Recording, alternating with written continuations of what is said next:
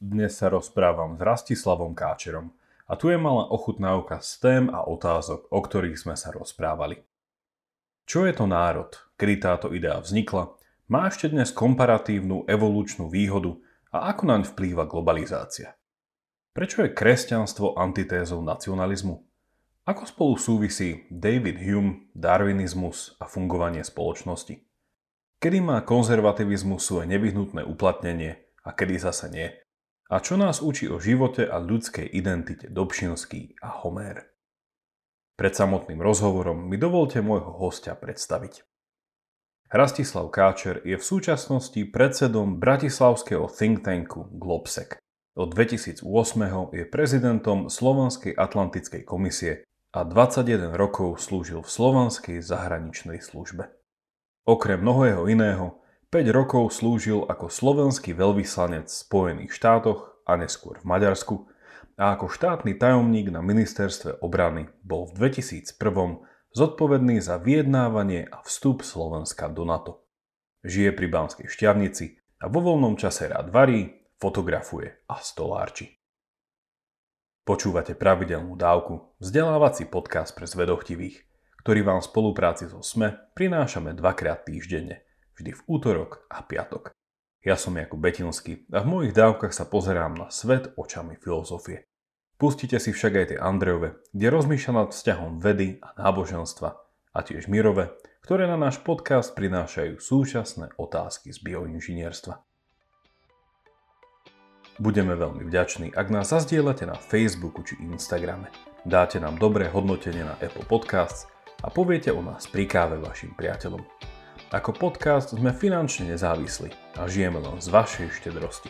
Preto vás tiež prosíme, aby ste zvážili podporiť nás cez Patreon alebo priamo na náš účet. Všetko info na pravidelnadavka.sk kde sa určite prihláste aj na odber nášho newslettera s extra obsahom. Veľká vďaka, vážime si to. A pred samotným rozhovorom sa vám chcem ešte ospravedlniť za nižšiu kvalitu zvuku. Ale nebojte sa, tá je plne kompenzovaná zvýšenou kvalitou obsahu.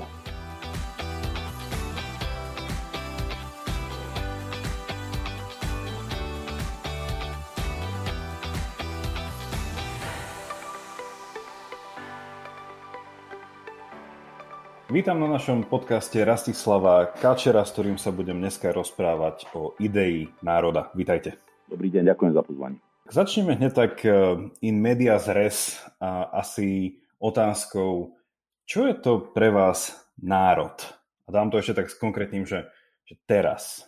No, a ja by som tú otázku rozšíril teraz a v našom kultúrnom kontexte, pretože v rôznych častiach sveta, v rôznych kultúrach, na rôznych miestach sa idea národa a štátu vníma rôznym spôsobom. V stredoeurópskom kontexte idea národu má taký, taký romantický mm, výklad. E, to znamená, je to nejaká skupina ľudí, ktorá sa vzájomne vníma a definuje v prvom rade jazykom a v druhom rade spoločnou zdieľanou kultúrou a históriou a spoločným povedomím.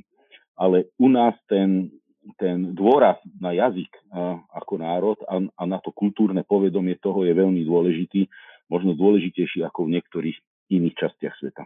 Čiže by sa dalo povedať, že koľko jazykov, toľko národov? Myslím si, že my tu v Strednej Európe máme takéto veľmi zjednodušené vnímanie sveta takýmto spôsobom. Čiže to by sa potom ale ešte dalo pritiahnuť viacej do extrému, že koľko nárečí v istom jazyku, toľko podnárodov?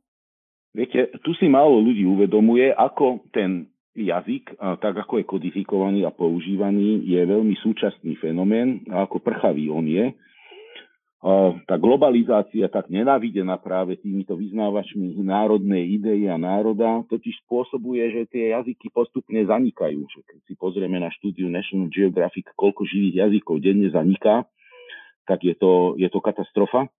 A tu, keď sa pozrieme na toto naše prostredie slovenské, v ktorom žijeme, tak možno ešte pred 100 rokmi, čo nie tak dávno, z pohľadu teda národa, keď pozrieme o tých veľkých, týchto veľkých ideí historických, tých 100 rokov je naozaj nič, tak možno jazyk uh, záhoráka a jazyk uh, človeka niekde pri sníne alebo humenom uh, by mal také odlišnosti, aké majú jazyky, ktoré máme, ja neviem, slovenčina, polština alebo slovenčina, čeština, o čom nepochybujeme, že to sú iné, iné jazyky. A keď sa pozrieme vôbec, ja neviem, možno 200-300 rokov dozadu, tak tá škála, ktorá by sa podobala na slovenčinu od nejakých českých nárečí cez moravské a rôzne slovenské nárečia, bola obrovská. Jednoducho to, to, to by boli samostatné jazyky de facto v našom dnešnom ponímaní a paradoxne ešte u národov takých ako sú, alebo u, ne, používame to slovo národ v tomto kontexte, u populácií žijúcich na území ako Slovensko, na Hornatom, kde, bol, kde funguje mentalita dolín, tak tam bola veľká separácia ľudí. Každá dolina de facto mala svoje nárečie, svoj jazyk a, a svoju odlišnosť kultúrnu, ktorú keby sme sa na to prísne pozreli dneska z pohľadu národa, tak kacírsky poviem, a neviem, či by to splňalo kritéria takej jednoliatej homogénnosti. Iné národy eh, na, na, žijúce na rovine, napríklad Maďari, majú, mali menšiu odlišnosť eh, trošku v tomto, pretože zrejme na, tej, na tých rovinách bolo ťažšie a možno aj pri tom takom nomádskejšom spôsobe života takú proste udržať tú odlišnosť. Tá odlišnosť tam nedávala zmysel. Rozmýšľam vlastne aplikujúc to, ja som teraz v Anglicku, že teraz mi to vlastne vysvetlilo, že ako v Anglicku vznikli vlastne tie triedne rozdiely, lebo teda nielen Anglicko, ale celkovo Spojené kráľovstvo, mm. už je to dneska menej, ale teda historicky oni mali hrozne veľké toto to prepojenie, že spoločenská trieda a jazyk, že úplne sa podľa... My to na Slovensku sme... Akože cítim, že asi keď som, neviem, že ešte keď som študoval na strednej na Slovensku, že bolo také, že, že podľa prízvuku človek tak povedal, že neviem, že ten je asi ja neviem, že z chudobnejšej rodiny, alebo niečo také, že bol nejaký takýto stereotyp, možno, neviem. Ale že tu je to mm. úplne tak, že že ten jazyk, že aj keď nevytvára pod národnosti v jednom národe, aj keď teda by bol ten jazyk, ale vytvára nejako prirodzené tú triednu tú rozdielnosť. A tu je to teda až priťahnuté tak za vlasy, že je potom tá kráľovská angličtina, BBC štandard angličtina a potom, že kto ňou nerozpráva, tak bude zo Škótska alebo z, z Manchesteru, alebo je niekde, niekde inde. Čiže tá hornatosť krajiny v tom Škótsku by to celkom vysvetlila. Ja, to myslím si, že to je zložitejšie. Načali ste veľmi dobre túto tému, to je podľa mňa veľmi dobrý bod a hodí sa to aj k vysvetleniu Slovenčiny a nášho tu regionálneho kontextu. V prvom rade absolútne súhlasím a chápem to, čo vravíte.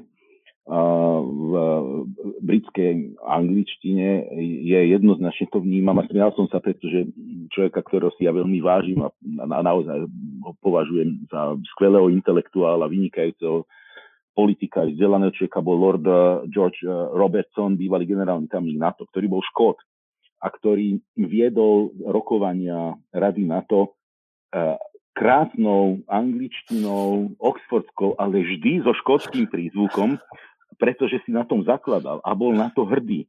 A bolo to fantastické. Ale keď sa vrátim k tomu, čo vravíte, není to len hornatosťou. Je to aj používaním jazyka v istom politickom spoločenskom kontexte.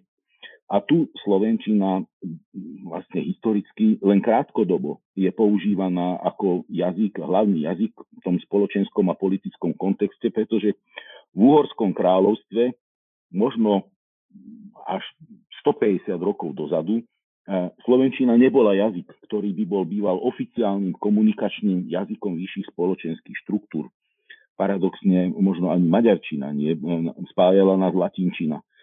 Ale ani tá, aj tá bola komolená, pretože keď sa pozrieme do tých historických zdrojov, bol, bol to komolený spôsob latinčiny. Jednoducho, my tu v tomto regióne sme neuveriteľne pestrá zmeska jazykov, kultúr a národov, a paradoxne máme najkonzervatívnejší výklad z toho jazyka dnes, teda toho spojenia jazyka a národa dneska.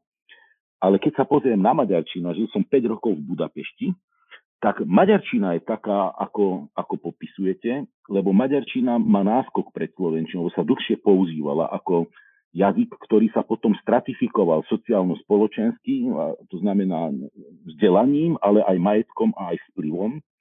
Aj dnešná Maďarčina dokáže byť oficiálna Maďarčina, ale úplne iná ako bežná hovorová Maďarčina, je veľmi nuansovaná, je strašne sofistikovaná a je veľmi taká obradná. že keď počúvam v maďarčine politika rečniť v parlamente a potom počúvam normálnu maďarčinu na ulici alebo v bežných konverzáciách, sú to dva úplne odlišné jazyky. A tá obradná maďarčina mi pripomína, ako keď som čítal slovenčinu z čas Ľudevíta Štúra, taká hrozne, taká kvetnatá, taká, taká zložitá. A to je fenomén možno aj Slova, Slovákov, že tým, že Slovenčina nebola dlhý čas používaná takýmto spôsobom, tak my sme si zachovali oveľa väčšiu flexibilitu jazyka a oveľa takú, my, my sme nie v tom takí strnuli, my sme, my sme iní v tomto, mentálne nás to inak formovalo. Čiže to, že ten jazyk je taký, ako ste popísali, Británii, tá angličtina je, platí to aj tu, Slovenčina je v tomto špecifická a je možno iná a prešla oveľa rýchlejšie rôznymi modernizačnými vplyvmi, ako napríklad Maďarčina. Ale súčasný trend ide smerom takejto, takéhoto zľahčenia toho jazyka, odľahčenia úplne iného štýlu používania, neformálnejšieho. Takže tu ako keby my sme mali istý náskok, ako keby ten historický handicap nejakým spôsobom hral v prospech našej modernosti a väčšej flexibility. Tak ja teraz tak rozmýšľam, že vlastne v slovenskom parlamente teraz prekvita Trnaučina. Takže tam, tam, tam, tam teraz sa to tak nejako, že, že keď človek dá zo seba tú autentickú regionálnosť, tak akože to, to, je, to je plus. Ale to sa k tomuto spýtať, že myslíte si, že toto je aj jeden z dôvodov, alebo nie, že napríklad, že my ako, teda ako jazyk, ako Slovenčina, je veľmi otvorená, napríklad ja to vnímam, že vplyvu angličtiny. A mňa to akože až zaráža, že najprv som si myslel, že je to také, že také, také zase to poviem, že trendy, že, že je to také, že niečo, že mladí tak prinášajú. A zdá sa mi, že tá Slovenčina teraz akoby, že nemala mieru. Hmm. Že my tým, že sme, a teda, že ono, niekedy to Slováci neuvedomujú, ale napríklad, že ja učím aj angličtinu a tým, že angličtina nečasuje a neskloňuje, teda, že má to úplne že minimálne, že ona je taká, sa hovorí, taká, taký zemitý jazyk, veľmi, že taký, že jednoduchý, ľahko sa dá naučiť, a tá Slovenčina tak rada všetko ohýba, že vlastne skloňovanie vlastne, že ohýbanie a toto. Takže my si vieme všetko tak ohnúť, že príde nejaké slovičko z angličtiny a hneď si ho zoberieme. A hneď si ho zoberieme. A čisto taký ten, že a to je možno niečo aj také, že generačne, že neviem, že vnímam, že i 30 40 sú teraz takže v médiách, že píšu a tak, že oni čítajú veľmi zahraničné médiá a potom tie idiómy, že prenášajú úplne že do slovenčiny. A mňa to to, že som si myslel, že to skončí pri tom, že pred rokmi, nie? že niekto prišiel a povedal, že toto nie je moja šalka kávy, alebo mm-hmm. teda čaju, alebo niečo. Hovorím si, ah, hej, to si pamätám ešte z maturity, to sme mali. Potom zrazu niekto mal motýle v bruchu a si hovorím, túha, už sa to začína zhoršovať. No a, a, teraz, a teraz normálne počúvam, že už aj medzi politikmi je úzus hovoriť na konci dňa. Na konci dňa to bude inak. A to je úplný import z angličtiny. A ja potom pozerám jazykovený ústav Ludovita Štúra a že na konci dňa, na konci dňa, však na konci dňa zapadá slnko. Ale že by na konci dňa znamenalo, že ako veci dopadnú. Mm. Tak to sa chcem spýtať, že nie je istá vlastnosť Slovenčiny aj toto, že tým, že sme mladý jazyk, alebo že mladý sebavedomý jazyk, tak sme dosť otvorení takému nejakému, že tak vstrebávame. Čo by bolo paradoxné ukončiť to tým, že taká trochu anti nacionálna vlastnosť ano. jazyka. Je to, je to nielen naša jazyková vlastnosť, je to naša mentálna vlastnosť. Tým, že som prežil a spoznal viacero kultúr, žil som na viacerých miestach sveta, viem to porovnať. Slováci veľmi ľahko adoptujú si iný jazyk a dokonca si trúfnem povedať, že ako, ako, na, ako, ako kolektívne sme oveľa flexibilnejší v rýchlom používaní iných jazykov. V Amerike som prežil 5 rokov a tam som poznal ľudí, ktorí žili tam, ja nie krátko, 10 rokov. A, a tí ľudia sa tvárili, že majú problém používať slovenčinu, samozrejme hovorili zlo angličtinou, ale okamžite si ho adoptovali, tak to ho prekrúcali. Zažil som Čechov napríklad, ktorí tam žili od 50 rokov a hovorili šialenou angličtinou s takým neuveriteľným českým prízvukom, čo u Slovákov som nepoznal. Takisto u Maďarov niektorých, to som okamžite poznal, že ten človek je Maďar podľa prízvuku, alebo Rusov, um, majú strašne tvrdý prízvuk.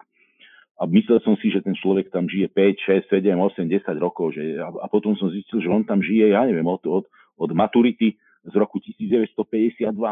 A Slováci v tomto sú hrozne rýchli, hrozne flexibilní, ľahko, nazvíme to, Slováci to nenávidia, ľahko asimilovateľní v tomto ale možno, že ani nie ľahko asimilovateľný ako flexibilný a na, to, na tú jazykovú, poviem takú prúpovidku, je pekné české slovo, čechizmus, radi ich používame, že stoja dvaja e, Pittsburghčania na moste a pozerajú dole do rieky a rozprávajú sa. Tá, tá, tá neto beautiful jachti salmoni pod tým bridžem svimujú. Slovenčina. To mi príde, by som, to, to mi príde, by som dneska ráno niečo čítal na Facebooku.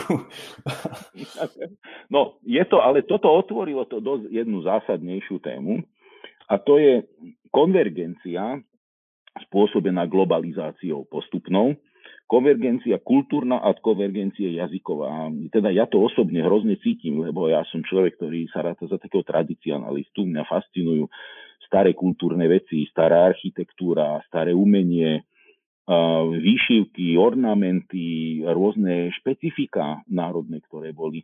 A tie odlišnosti vo svete, ktoré kedysi boli, a napríklad v tomto veľmi som obdivoval rôzne východné kultúry, aj Japonsku, a rôzne azijské, ktoré si boli schopné zachovať niečo, čo bolo úplne iné ako tu z Európy.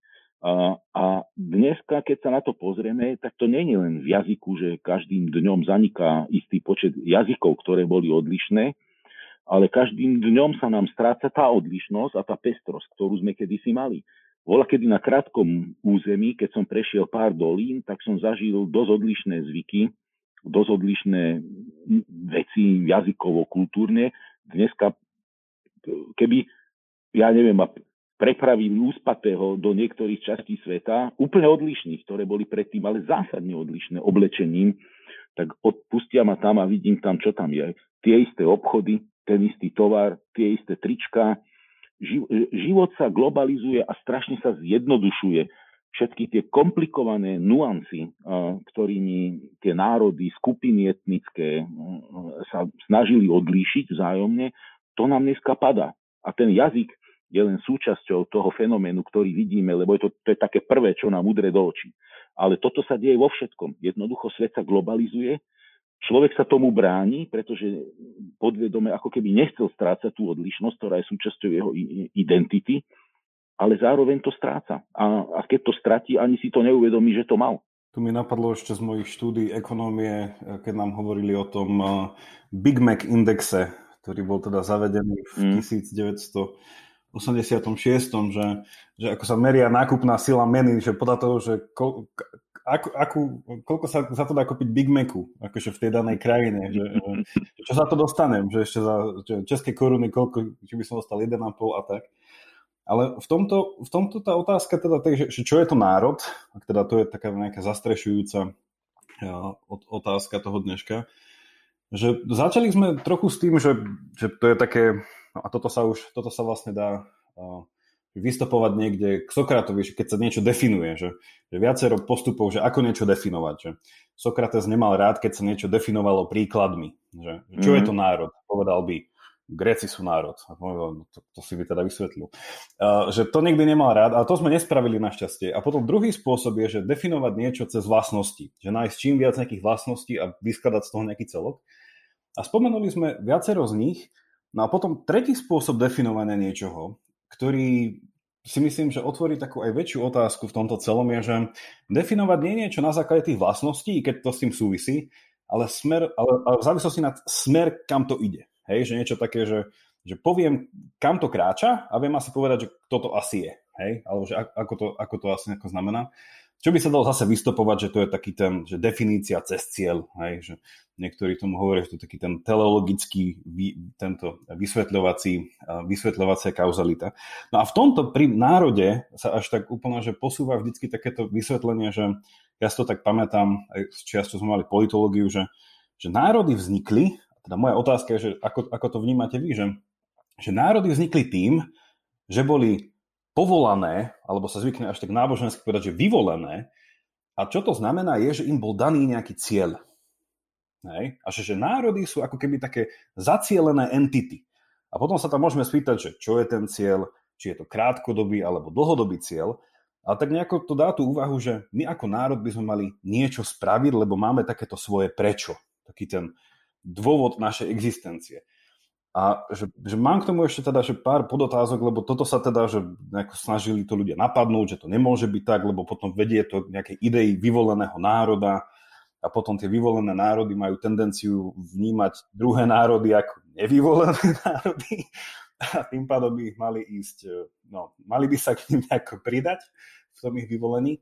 Čiže ako vnímate, ako vnímate tento rozmer toho, že ako vlastne vznikol národ. Že teraz sa fakt, že rozprávame možno pri niečom až nejaké také, že ľudia si povedia, že aha, hej, toto boli tí Izraeliti. Nie? Že to bol ten prvý vyvolený národ a odtedy to máme. Aha. No, toto, to, to, to, je, to, toto by bol na, na, na, na dvojdňový seminár táto téma prvom rade počúval som tieto tézy v maďarskom parlamente na snemoch Fidesu permanentne. My sme Bohom vyvolený národ, ktorý to nie je náhoda, že tu skončil Karpatskej kotline a my sme tu boli vyslaní si splniť svoju misiu. Všetky reči o Bohom vyvolenom národe sú pre mňa herézov, pretože ak hovoríme minimálne, že sme kresťania, tak kresťanstvo je antipunktom a čistým kontrapunktom, úplne protikladom nacionalizmu a teórie národa. Biblia o národe nehovorí absolútne nič a hlavne nie učenie Ježiša Krista, a teda po ňom sme kresťania. Nacionalizmus a, a, a, a, a, kresťan, a ten nacionalizmus a náboženstvo, keď to takto spojíme, áno, tak tam, tam, je, e, tam, tam je idea národa a Boha spojená v našom kultúrnom kontexte jedine v židovstve. Židovstvo je nacionalistické náboženstvo a v tom sa odlišuje kresťanstvo od židovstva, že Židia očakávali príchod um, spasiteľa, vykupiteľa ako kráľa, od svojho kráľa, v tom národnom slova zmysle kráľa, ktorý sa postaví za Židov a bude za Židov bojovať.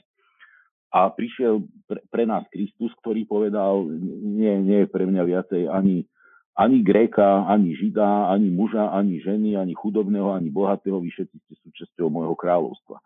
Čiže tu v európskom kontexte, v našom kresťanskom kultúrnom kontexte hovoriť o, alebo spájať e, teóriu vyvolenosti národa je, je čistá heréza a, a vždy to smrdí nekonečným nacionalizmom, až by som povedal e, nacizmom alebo a, e, rôznymi inými tézami. Ja som na toto mimoriadne precitlivý e, na takéto reči a vždy sa mi zježia všetky chlpy po tele, keď počúvam tézu o, o, o Bohu národe a jeho vyvolenosti, pretože to vždy viedlo len k čistej katastrofe. Mm-hmm. Len čistej katastrofe, ničomu inému. Čiže potom, ak toto, teda, že asi, asi sme povedali, že aj takto niekto interpretuje národ, Hej, že... A tam bola jedna idea, možno ku tomu sa vráťme, ku tomu cieľu. Uh-huh. Ku tomu, že ten národ je niečo, čo má nejakú misiu. Čo smeruje k niečomu. A, čo smeruje k niečomu. A toto je politický konštrukt, ktorý pomáha stmeliť istú spoločnosť. Lebo ja si myslím, že keď sa pozrieme spätne a je jedna fascinujúca knižka, ktorú napísala Elizabeth Marshall Thomas, určite by to poslucháčov zaujalo, odporúčam, ktorí rozmýšľajú nad tým, čo je naša prapôvodnosť našej povahy, že čo, čo to je tá, tá ľudská vlastnosť, čo sú to tie elementárne ľudské vlastnosti zo začiatku, tak Elizabeth Marshall Thomas v 50. rokoch skúmala život krovákov v pušti Kalahari. A tedy tá komunita bola absolútne nedotknutá ľudskou civilizáciou z toho nášho pohľadu dnešného moderného Čiže nikdy neprišli do, do, do kontaktu, neboli, neboli kontaminovaní kultúrne a spoločensky našim pohľadom na svet a žili v kontinuite vlast, asi zrejme tak, ako ten prapôvodný človek evolučne sa vyvinul. No a keď sa pozrieme na to, tá spoločnosť e, bola strašne jednoduchá, ale strašne sofistikovaná. Nie len v tom, čo poznali, ale aj ako medzi sebou interagovali. A, a určite aj oni seba vnímali skôr klanovo ako na, z pohľadu národa, že identifikovali sa skôr ako skupiny, ktoré patrili k sebe, ktoré mali aj svoju hierarchiu, aj svoju štruktúru. Medzi sebou iných ľudí, iné typy ľudí vnímali úplne inak, dokonca jazykovo inak pomenovávali. Pre seba, a to mali aj iné primitívne spoločenstva, pre seba používali označenie, ktoré by sa synonymne používalo pre označenie človeka ako takého a pre iné typy tých spoločenstiev, ktoré boli kultúrne, možno fyzicky alebo inak odlišné, používali výrazy, ktoré nepoužívali v spojení s človekom, ale často, ktoré používali v spojení s inými zvieratmi. Čiže ako keby iné skupiny ľudí, ktoré, s ktorými sa neidentifikovali klanovo a vôbec možno z tohto pohľadu by sme to povedali, že národne, pre nich boli skôr v kategórii lev, žirafa, hyena, niekto iný s prepačením, od niekaďal, inakaďal.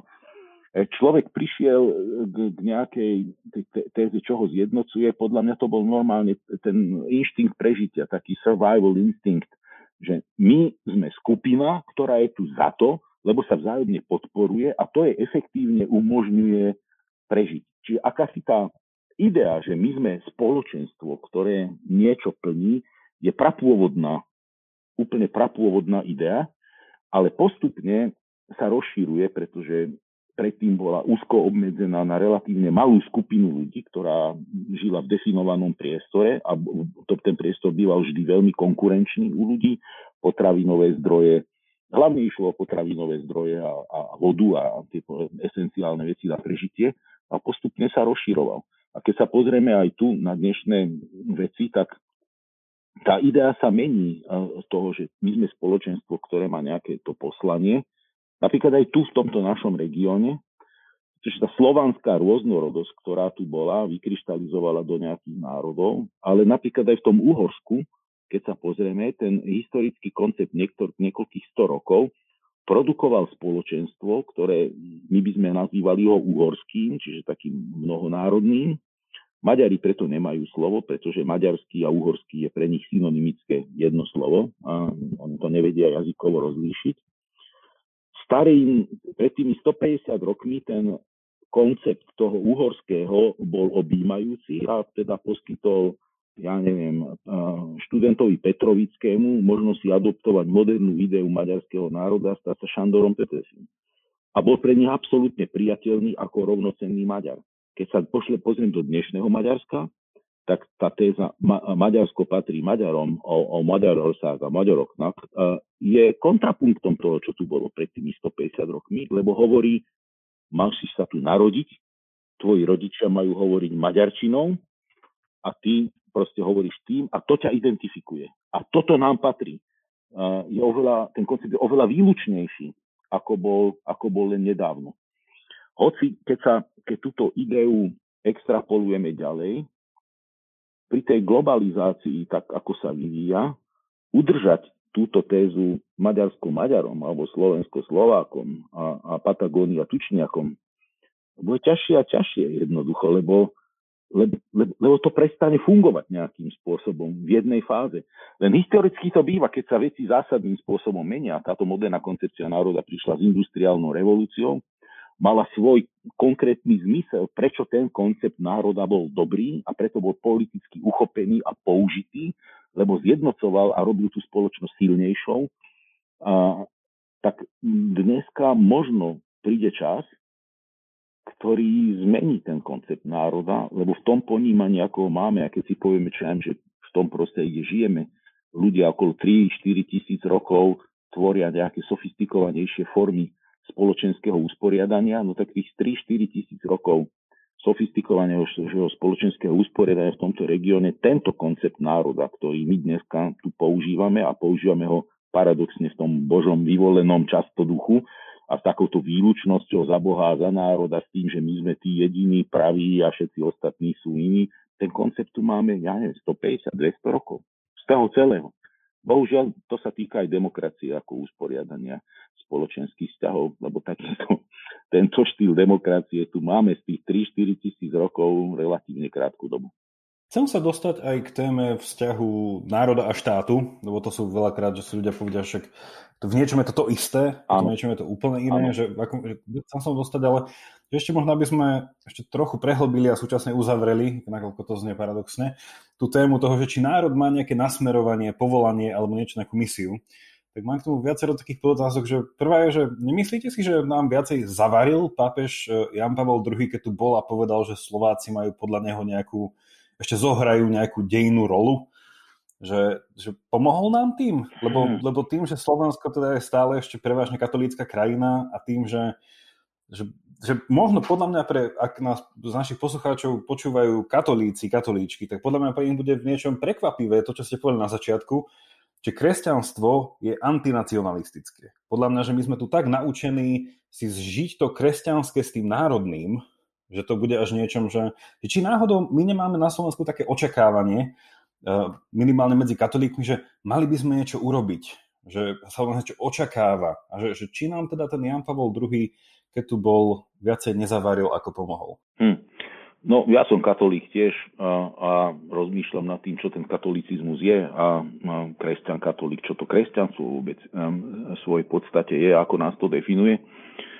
A keďže rozmýšľam aj nad tými prikázaniami a, a, a princípmi fungovania, morálnym odkazom Krista a jeho nasledovaním, a čím viac nad tým rozmýšľam, tým v tom viac vidím proste paradoxov. A, a, a som úprimne presvedčený, že, že nacionalizmus a takýto exkluzívny nacionalizmus vo vzťahu k kresťanstvu je, je, je šialený jednoducho. To je totálna hereza.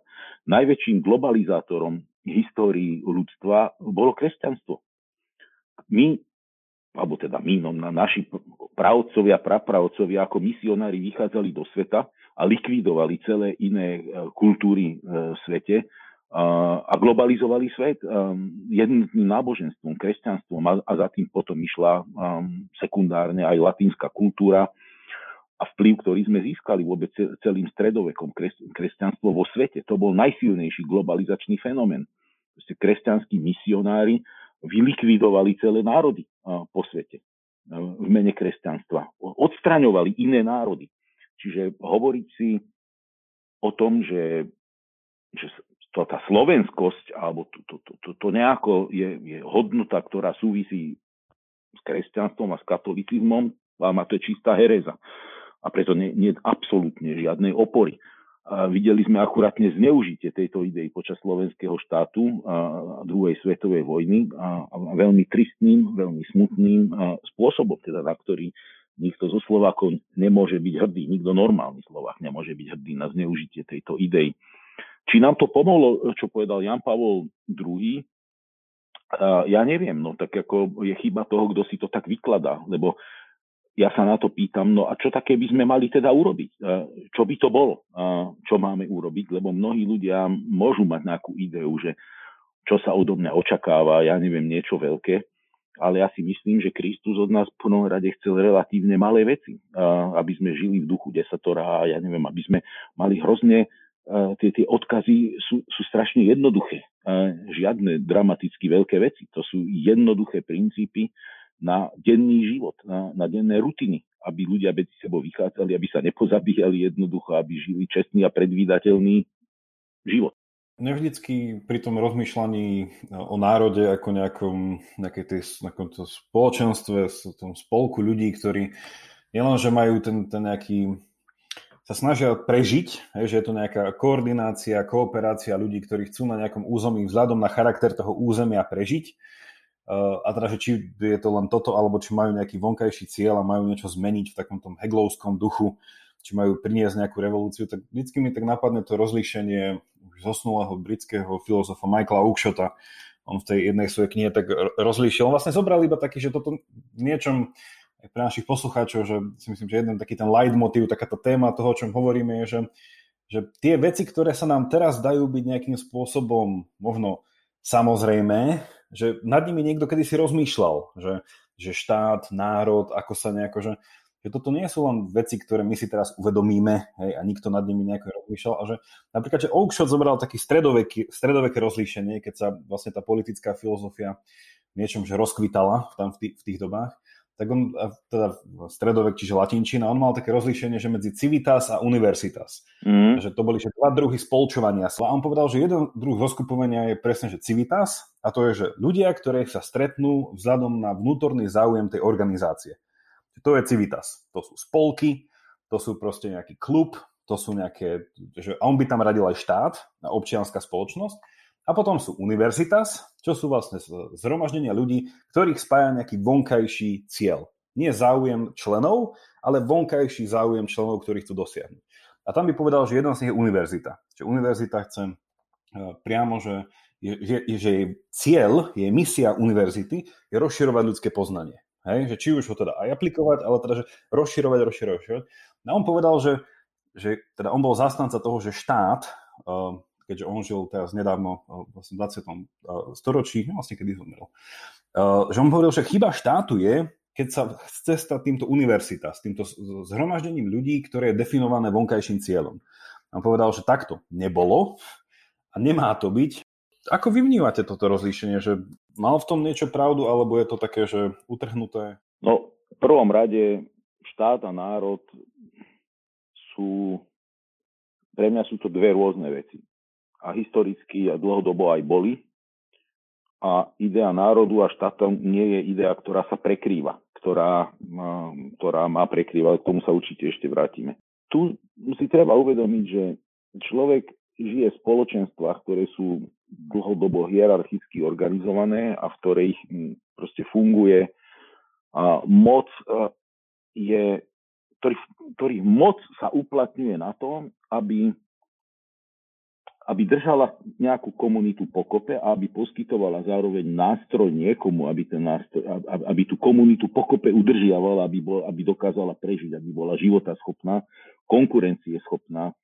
A ja vnímam tieto veci takým darwinistickým spôsobom. To znamená, že viete, to, veci nie sú ani v politike, ani ničom dané nejakými božskými konceptami, že tu nám ich niekto vyjavil a teraz 10 tisíc rokov to takto bude fungovať. To sú všetko flexibilné princípy, ktoré evolučne ľudia túžiaci pomoci, uplatňujúci moc, používajú na to, tak kreatívne, ako sa tá ľudská spoločnosť mení, tak tak sa narába s rôznymi nástrojmi. Ak takýto koncept národa, o ktorom hovoríme, tento romanticko-stredoeurópsky viazaný, je dobrý na nejakú dobu, proste tak politika ho používa. To je ako, ako princíp ponuky, do, dopytu a ponuky ako niečoho, čo mi dáva evolučnú výhodu v tej chvíli. Keď to prestane byť evolučnou výhodou, tak prejdem na iný model používania niečo iného, respektíve ak nie, a budem vytrvávať na princípoch, ktoré nie sú konkurencieschopné ako politické idei, tak, tak sa ten, ten, ten nástroj zrúti a, a prevezme dominanciu v tom priestore iná vec, má, ja neviem, možno kolektivistická čínska záležitosť, e, ktorá vytvorí väčší konkurenčný tlak. Je tu všetky veci, o ktorých hovoríme, sú v čase, priestore hrozne relatívne a rôzne skupiny ľudí uplatňovali historicky rôznym spôsobom a s rôznou úspešnosťou. To, ak istý koncept dal výhodu, evolučnú výhodu, povedzme Európe na nejaký čas, že ja neviem, a tá, tá, tá industriálna doba dala výhodu, ten model, ako my sme fungovali, nám dal výhodu pred zvyškom sveta, neznamená, že ten koncept politický, národný, štátny bude našou evolučnou výhodou aj ďalších 100 rokov, ktorý tu bude. Neviem, ten politický darwinizmus, ktorý ja, ja cítim veľmi silne vo vnútri, je vec, ktorá, ktorá je krutá, ktorá je cynická, ktorá nemá proste morálne kategórie alebo morálne definície v sebe. Jedinou jej definíciou, tak ako v prírode, je, že si bol efektívnejší a si ten druh, ktorý prežil. A medzi ľuďmi ten druh je ten model fungovania tej konkrétnej spoločnosti, či tá bola efektívnejšia so svojím modelom, alebo druhá je efektívnejšia so svojím modelom. Žijeme v permanentnom konkurenčnom prostredí, evolučnom, jednoducho. A toto sa nezmení. Toto sa nezmení nikdy. Mi to príde, že z toho darwinovského pohľadu, že ten, um, ak by sme to stále prvé som, že cieľ uh, tohto zoskupovania ľudí, či už vo forme národa, alebo nie je teda, že, že prežitie hej, národa, prežitie teda tých ľudí. Mm. A potom ten, eh, to rozlíšenie alebo z, z, zmena tej nejakej že tej, tej hodnoty, ktorá prevažuje v tej spoločnosti, môže byť, že OK, že už sme natoľko v bode, že prežitie nie je otázka, že, že tak sme zabezpečení, že už... A potom prídu ľudia, že tak nemali by sme robiť ešte niečo viac ako prežitie? Že nemali by sme... Že nie, že, nie, že sa tam tak veľmi zjednodušene mm. dostávame do toho, že, že, ako, že či prežívať alebo žiť. Že keď už prežívame, hej, že už prežitie je garantované, že potom tá kvalita žitia a nakoľko by sme ju mali exportovať, nakoľko je ohrozená niekým iným a tak, a tak ďalej. Že nie je aj toto nejaká prirodzená evolúcia toho nejakého stále komplikovanejšieho spoločenstva? Že keď už raz sme zabezpečení, je. tak potom začíname vymýšľať iné veci? Je. Je, je to tak, na to je kopa experimentov, ktoré boli robené nie na ľuďoch, ale na iných uh, spoločenstvách zvieracích, známy experiment s myšami, ktorým keď sa vytvoria ideálne podmienky v úvodzovkách, že všetko máte zabezpečené, tak potom sa zistí, že zrazu tá, uh, to spoločenstvo ako keby strácalo motiváciu a neuveriteľným spôsobom degraduje, uh, až sa rozpadáva. A v ľudskom spoločenstve to môže byť uh, presne takisto, že sa ako keby strácala nejaká idea, alebo keď sa ten, ten, ten tlak konkurencie otupí a prestanú ho ľudia vnímať ako niečo, čo, čo má hodnotu, tak tým pádom ako keby sa strácal sever, strácala nejaká jednotiaca síla, ktorá posúva to spoločenstvo ďalej. Podľa mňa sú to normálne historické momenty, asi aj spätne, keď by sme sa, sa pozreli na to, ako sa rozpadávali eh, niektoré civilizačné štruktúry, počas vývoja ľudstva, tak asi by sa dalo niečo také vystopovať. Proste zrejme je to nejaký fenomén, ktorý, spoločenstva, ktoré prechádzajú nejakými stupňami vývoja, organizovanosti a zmyslu, ktorý dáva, potom ten zmysel sa môže strácať, rozpadáva sa celý ten systém, ktorý na tom bol postavený, redefinuje sa nejakým vonkajším tlakom. Často tie tlaky sú hrozne jednoduché a hrozne primitívne a ja často pri tomto, keď rozprávam so študentmi, tak používam ten príklad Džingis eh, Khana a, a, a týchto a tatárských hord, ktoré boli svojím spôsobom strašne jednoduché a z pohľadu vtedajšieho, ja neviem, arabského sveta, ktorému konkurovali, a primitívne, alebo čínskeho, boli hrozne primitívne. V Číne, Severná Čína vtedy bola neuveriteľne sofistikovaná spoločnosť svojimi výrobnými prostriedkami, vedou, umením, ja neviem čím všetkým, alebo arabská kultúra hm, vtedy v oblasti dnešnej Perzie a Strednej Ázie, najvyspelejšia astronómia, matematika, fyzika, básne, ale vôbec výrobné veci. A zrazu padli pod absolútne jednoduchou ideou Džingis Khana, ktorý bol schopný vymazať tieto kultúry na dobro, pretože keď vypálil knižnice v Samarkande a Buchare, tá kultúra sa tam už nikdy nevrátila do toho rozkvetu a do tej síly, v ktorej bola predtým. Čiže my ako keby sme si mysleli, že naše idei sú nejaké priamočiare línie, ktoré vedú ako priamky do nekonečna, ale história ľudstva, národov, spoločenstiev je často história rôznych slepých uličiek, ktoré istý čas sa zdali ako rozkvitnuté bulváry a skončili ako, ako, ako, ako rozpadnuté prachové cesty vedúce nikam. Akurát to zabúdame. Jednoducho my si vždy sme veľmi centrickí na to obdobie a na to svoje prostredie, v ktorom žijeme a nevnímame pominuteľnosť aj tých ideí, nevnímame pominuteľnosť konceptov a nevnímame pominuteľnosť štruktúr ako takých a niekedy proste keď sa utopíme v tej, v tej dokonalosti toho, alebo toho pocitu, že my sme teraz tu tí najlepší, tak zrazu sa nám to začne rozpadať pod rukami niečím, čo je konkurenčne efektívne a pritom je to hrozne primitívne, hrozne jednoduché, ale ak my si myslíme, že tá naša sofistikovanosť je tomu nadradená, no tak máme smolu, pretože ho vymaže s prepačením ten Džingis na tých koňoch to rozdupal a smial sa tomu. A história, evolúcia je cynická vec. Ja nie som veľký zastanca izmov, ale ten, čo sa mi páči asi najviac, je, že, že dneska že, tzv. že prezentizmus. Že to, ale podľa mňa to je, to je nadčasový termín, že to, že to každá nejaká doba má proste tendenciu sa pozerať na seba ako tá doba že, že kde už, že, tak my to máme také príznačné tými našimi frázami ako koniec dejín a takéto nejaké veci, že my sme tí, ktorí už, ano. to je ten pomysliteľný, že keď sa kedysi rozmýšľalo, že, teda, že, že, že svet končí tou nejakou hranicou, za ktorú sa padne, tak my sme už ako keby na tej priepasti a tak lavírujeme, že padneme, skončíme, neskončíme. Ja som teraz čítal tiež jednu takú e, vlastne knihu, ktorá hovorila niečo, to bolo akože súbor rôznych štúdí, môžem to potom prelinkovať poslucháčom, že, že sa ukazuje, že v dnešnej dobe strácame niečo, čo ste vy hovorili, že, že sa veľmi vytráca uh, že chuť pokračovať ďalej v, v zachovávaní, teraz rozmýšľame, že čoho? Že nie je to, že zachovávaní rodu, po, pokolenia, alebo neviem čo, ale že, že, že prvýkrát sa nejako ľudstvo dostalo do toho bodu, a teda tak globálne to hovorím, že ľudstvo, i keď dalo by sa to asi špecifikovať na rôzne krajiny iba, že dostalo do bodu, keď si hovorí, že a prečo ísť ďalej?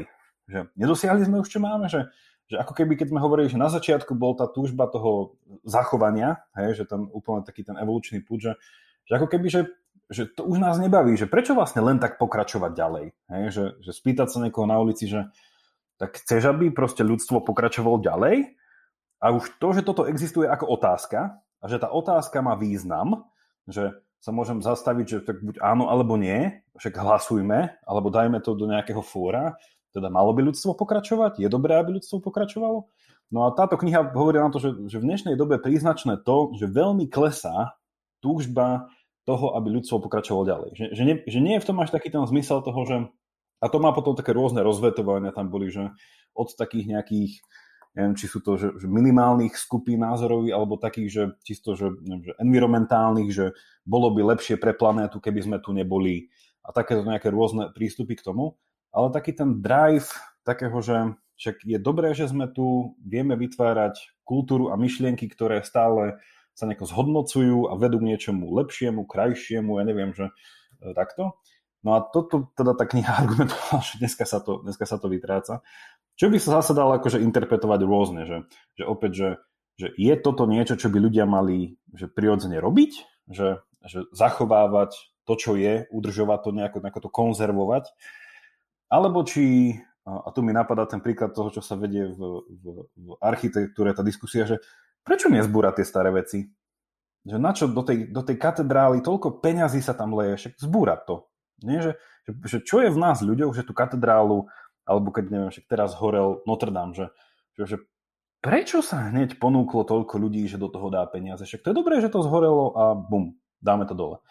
No a tak je to, je to aj z tohto uhla pohľadu zaujímavé, že že nejako ten prezentizmus chce povedať, že sme v tom takom heglovskom štádiu, že ten bod seba uvedomenia je taký, že si kladieme otázku, že či chceme pokračovať ďalej a myslíme to vážne. Že či si fakt, že vyberieme, že je dobré, aby ľudstvo pokračovalo, že a to zase môže súvisiť s tým, že nejako už sme v takom bode zabezpečenia, že táto otázka sa nám môže pritrafiť ako niečo, na čím rozmýšľať. Uh, tu ste otvorili teraz mnoho tém, a nie len ten národ, pretože keď sa vrátime vôbec ku konceptu rodiny ako takej, a začneme na nižšej úrovni ako národa idei, tak tá, tá pôvodná idea rodiny bola do značnej miery ekonomickým konceptom, pretože ten rodinný koncept ma pomáhal efektívnejšie prežiť.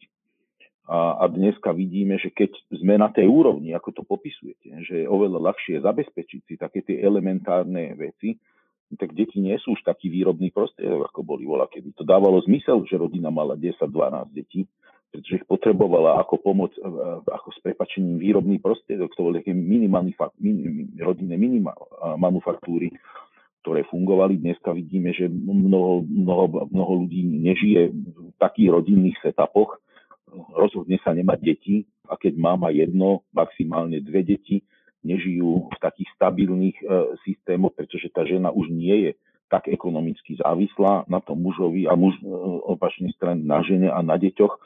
Vidíme, že to usporiadanie, ekonomické usporiadanie, fungovanie sveta, tá zabezpečenosť v tomto slova zmysle, dostupnosť všeobecná a relatívna stabilita a prosperita e, bez ohľadu na ten tradičný e, model fungovania nám, nám redefinováva vzťahy absolútnym spôsobom ale ono to ide ďalej. E, tá, tá idea, keď sa znovu vrátime, o, o čom hovoríme, to je idea národa, štátu a ako to funguje v nejakom takomto širšom ekonomicko-spoločenskom kontexte, keď sa pozrieme e, do nedávnej minulosti, že čo to bolo, ja neviem, to nemecké, e, tak to Krup, Krup, Krupsové železiarne, bol pán Krups, ktorý bol Nemec, a bola to nemecká ekonomika. To bolo, to sa povedalo, bojujem za ja neviem, za nemeckú ekonomiku. A, a ešte to bol človek, ktorý bol konkrétny vlastník, rodinný vlastník, jeho rodina. Ten kapitál sa ani nevybudoval za jednu generáciu. To boli často generácie, ktoré k tomu príklad automaticky sa predpokladalo, že niekto je zakladateľ nejakej tradície a tá pokračuje v jeho deťoch, jeho vnúkoch a, a rozvíja sa to ďalej. Ja neviem, Rothschildová banka a bola to rodinná vec, bolo na tom meno, bol na tom erb.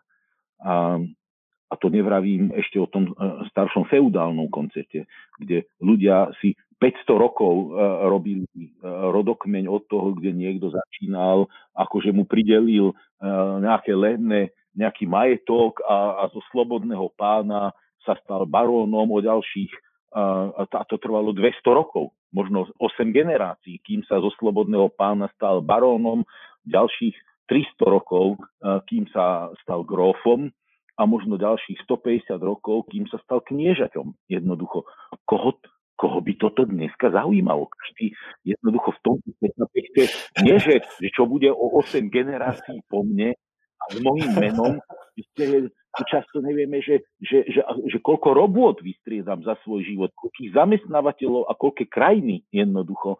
Že svet sa ale tak dramaticky a tak rýchlo a tak fundamentálne mení v tom, a, že, že úplne iným spôsobom e, funguje moc ako taká. Bola, kedy dopracovať sa k tej moci trvalo generácie a potom tú moc si človek aj generácie držal. Dneska tú moc vieme získať oveľa ľahšie a, a, a oveľa z grassroots, z, tej, z nejakého fundamentu. Proste niekto, kto bol s prepačením úplným niktošom v takomto poli, eh, historickom ponímaní, k tej moci sa vie dostať takmer zo dňa na deň, má tu moc takmer absolútne. Aj taký Viktor Orbán, ne, nejdem do slovenských pomerov, aby som si nenahneval uh, našich slovenských spolubratov, však veď, veď prepačením to bol, to je z pohľadu takéhoto historického, úplný niktoš ktorý dneska je de facto kráľom. To bola, kedy proste nebolo možné. To trvalo generácie. A, a, druhý fenomén je, že sa moc oveľa viacej anonymizuje, lebo v tejto spoločnosti dneska, keď máme akože tie časy, kedy, ja neviem, som si zobral topánku a bolo na ne napísané Baťa, tak ten však dával meno do toho. Keď boli tie topánky zlé, tak si povedal, ten Baťa to je smrad jednoducho. Ja nebudem kúpovať od neho topánky. A do toho išla jeho osobná časť dneska kúpim si, ja neviem, nejaké adidasky alebo ja neviem čo, nejakú inú značku uh, topánok, ktoré sú predávané všade po svete. A, a, a kto to vlastní? Kto je za tým? Komu, na koho mám byť nasratý, keď je, ten tovar sa mi rozpadne na nohe a, a neplní moje očakávania? Komu z toho idú zisky? A, je dneska Apple Amerika? Coca-Cola bola kedy Amerika. Ford bol kedy Amerika. Uh, Ford Mustang bola americká ikona. Čo je dneska americká ikona, že povieme, že toto je to americké? A Apple, Netflix? No nie je. Ani to, ani to už nie je to. Nám sa veľmi rýchlo, asi nikdy v histórii ľudstva sa tak rýchlo a tak zásadne neredefinoval svet, v ktorom žijeme. Z úplne elementárnych eh, modelov rodičia, deti, partner, partnerka, manžel, manželia, až vo vzťahu komunita, štát, štát versus globálne, to prechádza takými zásadnými a takými rýchlymi zmenami, že potom to vyvoláva samozrejme aj pnutia, vyvoláva to nostalgické vlny nacionalizmu, aj toho, že Ježiš, uchovajme si tú katedrálu. Ale ja, ja som nostalgik, ja, ja prerábam staré domy, kúpil som drevenicu, ktorá bola úplne rozpadnutá, vlastnými rukami som mu prerábal možno 10 rokov, kým z toho vznikol. A snažil som sa zachovať čo najoriginálnejšie veci, čo najoriginálnejšie technológie. Teraz z nejaký iný dom, kamenný, zase pri Banskej šťavnici som takto sa snažil zachovať jeho najväčšiu originalitu, aká bola, mám preto pasiu, ale viete, nesedí mi to so Slovenskom, pretože keď cestujem motorkou po Gemery, po Honte, po, juhu, po juhovýchodnom Slovensku, tam vidím absolútne neuveriteľné skvosty, ktoré, na ktoré ľudia úplne kašľú, nechávajú ich rozpadávať sa. Proste aj keď to majú, osekajú z toho tie krásne ornamentálne prvky výrubu, nádherné ručne robené secesné okna a, a, a prdnú tam tie najlacnejšie plastové, a nie že napodobneliny, ale niečo, čo, čo je len čiste utilitárne. Keď sa pozriem na Oravskom zámku na tie prekrásne jemné výšivky tých, ako ľudia voľa kedy potrpeli si na to, aby sa odlíšili tým, aké mám krásne vyšívané oblečenie, ktoré, na ktorom trávili desiatky hodín, aby si ho vyrobili a aby bolo nádherne krásne vyrobené. Dneska koho to zaujíma, ide na tržnicu a kúpi si to najlacnejšie tričko, ktoré ani nebude žehliť, si ho trikrát vypere, štyrikrát ho použije a potom ho vyhodí do smetia, bo ho používa ako handru. Dneska, keď idem po meste dám si sako, nohavice a dám si uh, Panama klobúk, tak sa ľudia za mnou obzerajú, uh, že, že, že, že odkiaľ som došiel, z akého mesiaca, pretože keď sa ja pozriem okolo seba, 80% ľudí má rovnaký typ krátkých gatí v lete, rovnaký typ vypratého trička a rovnaký typ šiltovky na hlave, ale pritom keď ich politicky mobilizujete, tak prežívajú v sebe nejaký výlučný slovenský nacionalizmus, ktorý uplatňujú, ale pritom chodí v posratom zelenom tričku z Číny a, a, a žije v dome, ktoré, ktorý, ktoré nesplňa absolútne e, žiadne kritéria na nejakú tradičnosť ani na nič. Čiže je to taká pometenosť mysle, ktorá nekoreluje a nekorešponduje absolútne so spôsobom života, ktorý tí ľudia v sebe majú. A to isté to kresťanstvo a národ. Ľudia rozprávajú o kresťanských princípoch a bijú sa za tradičný spôsob života, presadzujú konzervatívne hodnoty e, svojou retorikou, ale svojim životným štýlom sú absolútnym kontrapunktom toho. A každému to je jedno. Proste my dneska čelíme, tak by som povedal, rozpadu koherentnosti prístupu ľudí k životu, k hodnotám, o ktorých hovoria. Slová sa používajú, ale ich aplikácia v reálnom živote je, je úplne iná. Áno. Však e, ja si myslím, že poslucháči už v tomto bode tušia, že uh, nielen idea národa, ale teda, že, že v akom kontexte je posadená tá idea národa, že vlastne, že ten národ, že niekto tvorí, ten niekto má nejakú predstavu o tom, že kto je, čo je svet, v ktorom žije a tak ďalej, že že ten národ nie je len taký odrezaný, nejaký vypreparovaný chrobák na stole, na ktorý sa dá pozerať. Takže možno, možno v niečom dáme prekvapivo zapravdu môjmu obľúbenému Škótovi, Davidovi Humeovi, ktorý povedal, že e, budúcnosť a minulosť nie je kauzálne prepojená. To sa ľudia domnievajú, že... Výborné, to je výborný citát. Že to, že ráno vidíme, či večer vidíme slnko zapadať, že ráno ho vidíme vychádzať, že môže sa stať jeden deň, že už to nevíde. Pretože my sme naučení, že proste ten, že mne sa viacej, ako sa hovorí, že ľudia sme nejaký homo, neviem aký, tak akože mne sa páči, že sme ten homo, sa hovorí, že nejaký homo habitus, habitus že my sme, že my, my sme tie zvieratá zvyku, že my tak zozvykovate vieme všetko okolo nás a potom, že pre ňoho teda Hume prišiel s tým prvý, že teda, že kauzalita, korelácia, že, že pre neho to bolo také, že tá kauzalita zväčša je len korelácia naučená, že uvidíme ako dlho. A že, že presne... Ale to je evol, základný evolučný princíp, čo ste teraz načali. To je ten darwinistický princíp. Uh-huh. Toto, toto je, teraz ste trafili na, na úplnú substanciu, a nielen ľudskú, vôbec um, darwinistickú ako takú. Preto sa napríklad darí tak konzervativizmu aj pseudokonzervativizmu, pretože človek extrapoluje svoj dnešný deň na základe včerajšej skúsenosti. Jednoducho, takto to je. A každý živočíšny druh, teda takmer každý živočíšny druh, človek určite k tomu patrí, k tomu týmto živočíšnym druhom, je, majú radi stabilitu a majú radi včerajšok. Preto majú isté také sklony k tomu nostalgicizmu, aj k tej katedrále, o ktorej ste hovorili, lebo to je svet, ktorý poznajú. To je, a to, čo poznáme, je to, čo je bezpečné. Pre nás to, čo je nové, čo je zásadne nové, toho sa bojíme a preto s tým bojujeme. Ľudia nenávidia inakosť, ale aj zvieratá nenávidia inakosť. Zvieratá väčšinou vylúčia zo svojho spoločenstva niečo, keď sa narodí alebo sa vyvinie a je iné, ako poznali. Sú schopní to zabiť jednoducho, vylúčiť, vypudiť zo svojho len zo strachu z inakosti, lebo to nepoznajú. A človek je presne taký. My sme evolučný tvor, ktorý stavia na včerajšku a tak chce vidieť zajtrajšok, lebo tomu dáva pocit bezpečia, lebo to je pre ňo predvídateľné, to poznám, to viem, ako na tú situáciu benega. Dokonca aj keď je zlá, ale tú zlú situáciu viem nejakým spôsobom predvídať a modulovať a byť na ňu nachystaný. A preto dneska vidíme také obrovské spoločenské aj globálne pnutia, pretože tá dynamika zmien je taká silná, raz niekde, neviem, či Harry alebo kto prišiel, alebo on použil od niekoho ten graf, je hovorí, že e, evolučne každý živočíšny druh má istú rýchlosť ak- akomodácie, prispôsobenia sa zmene vonkajších podmienok života. A človek je presne taký istý. My máme evolučnú danosť prispôsobiť sa rýchlosti podmienok, v ktorých žijeme, ale keď tá rýchlosť zmeny je väčšia, ako je naša schopnosť prispôsobiť sa tejto rýchlosti zmeny, tak dochádza k veľmi silným vnútorným spoločenským pnutiam. A jeden krásny mm, citát je profesora Wilsona, ktorý hovorí, áno, človek stále evolučne je, použijem to v angličtine, potom nájdeme preto dobrý ekvivalent, že my sme živočíšny druh, ktorý má paleolithical brain, žije v uh, medieval institutions, ale používa dneska godlike technology. A, a, a, a, to, a to je fakt jednoducho.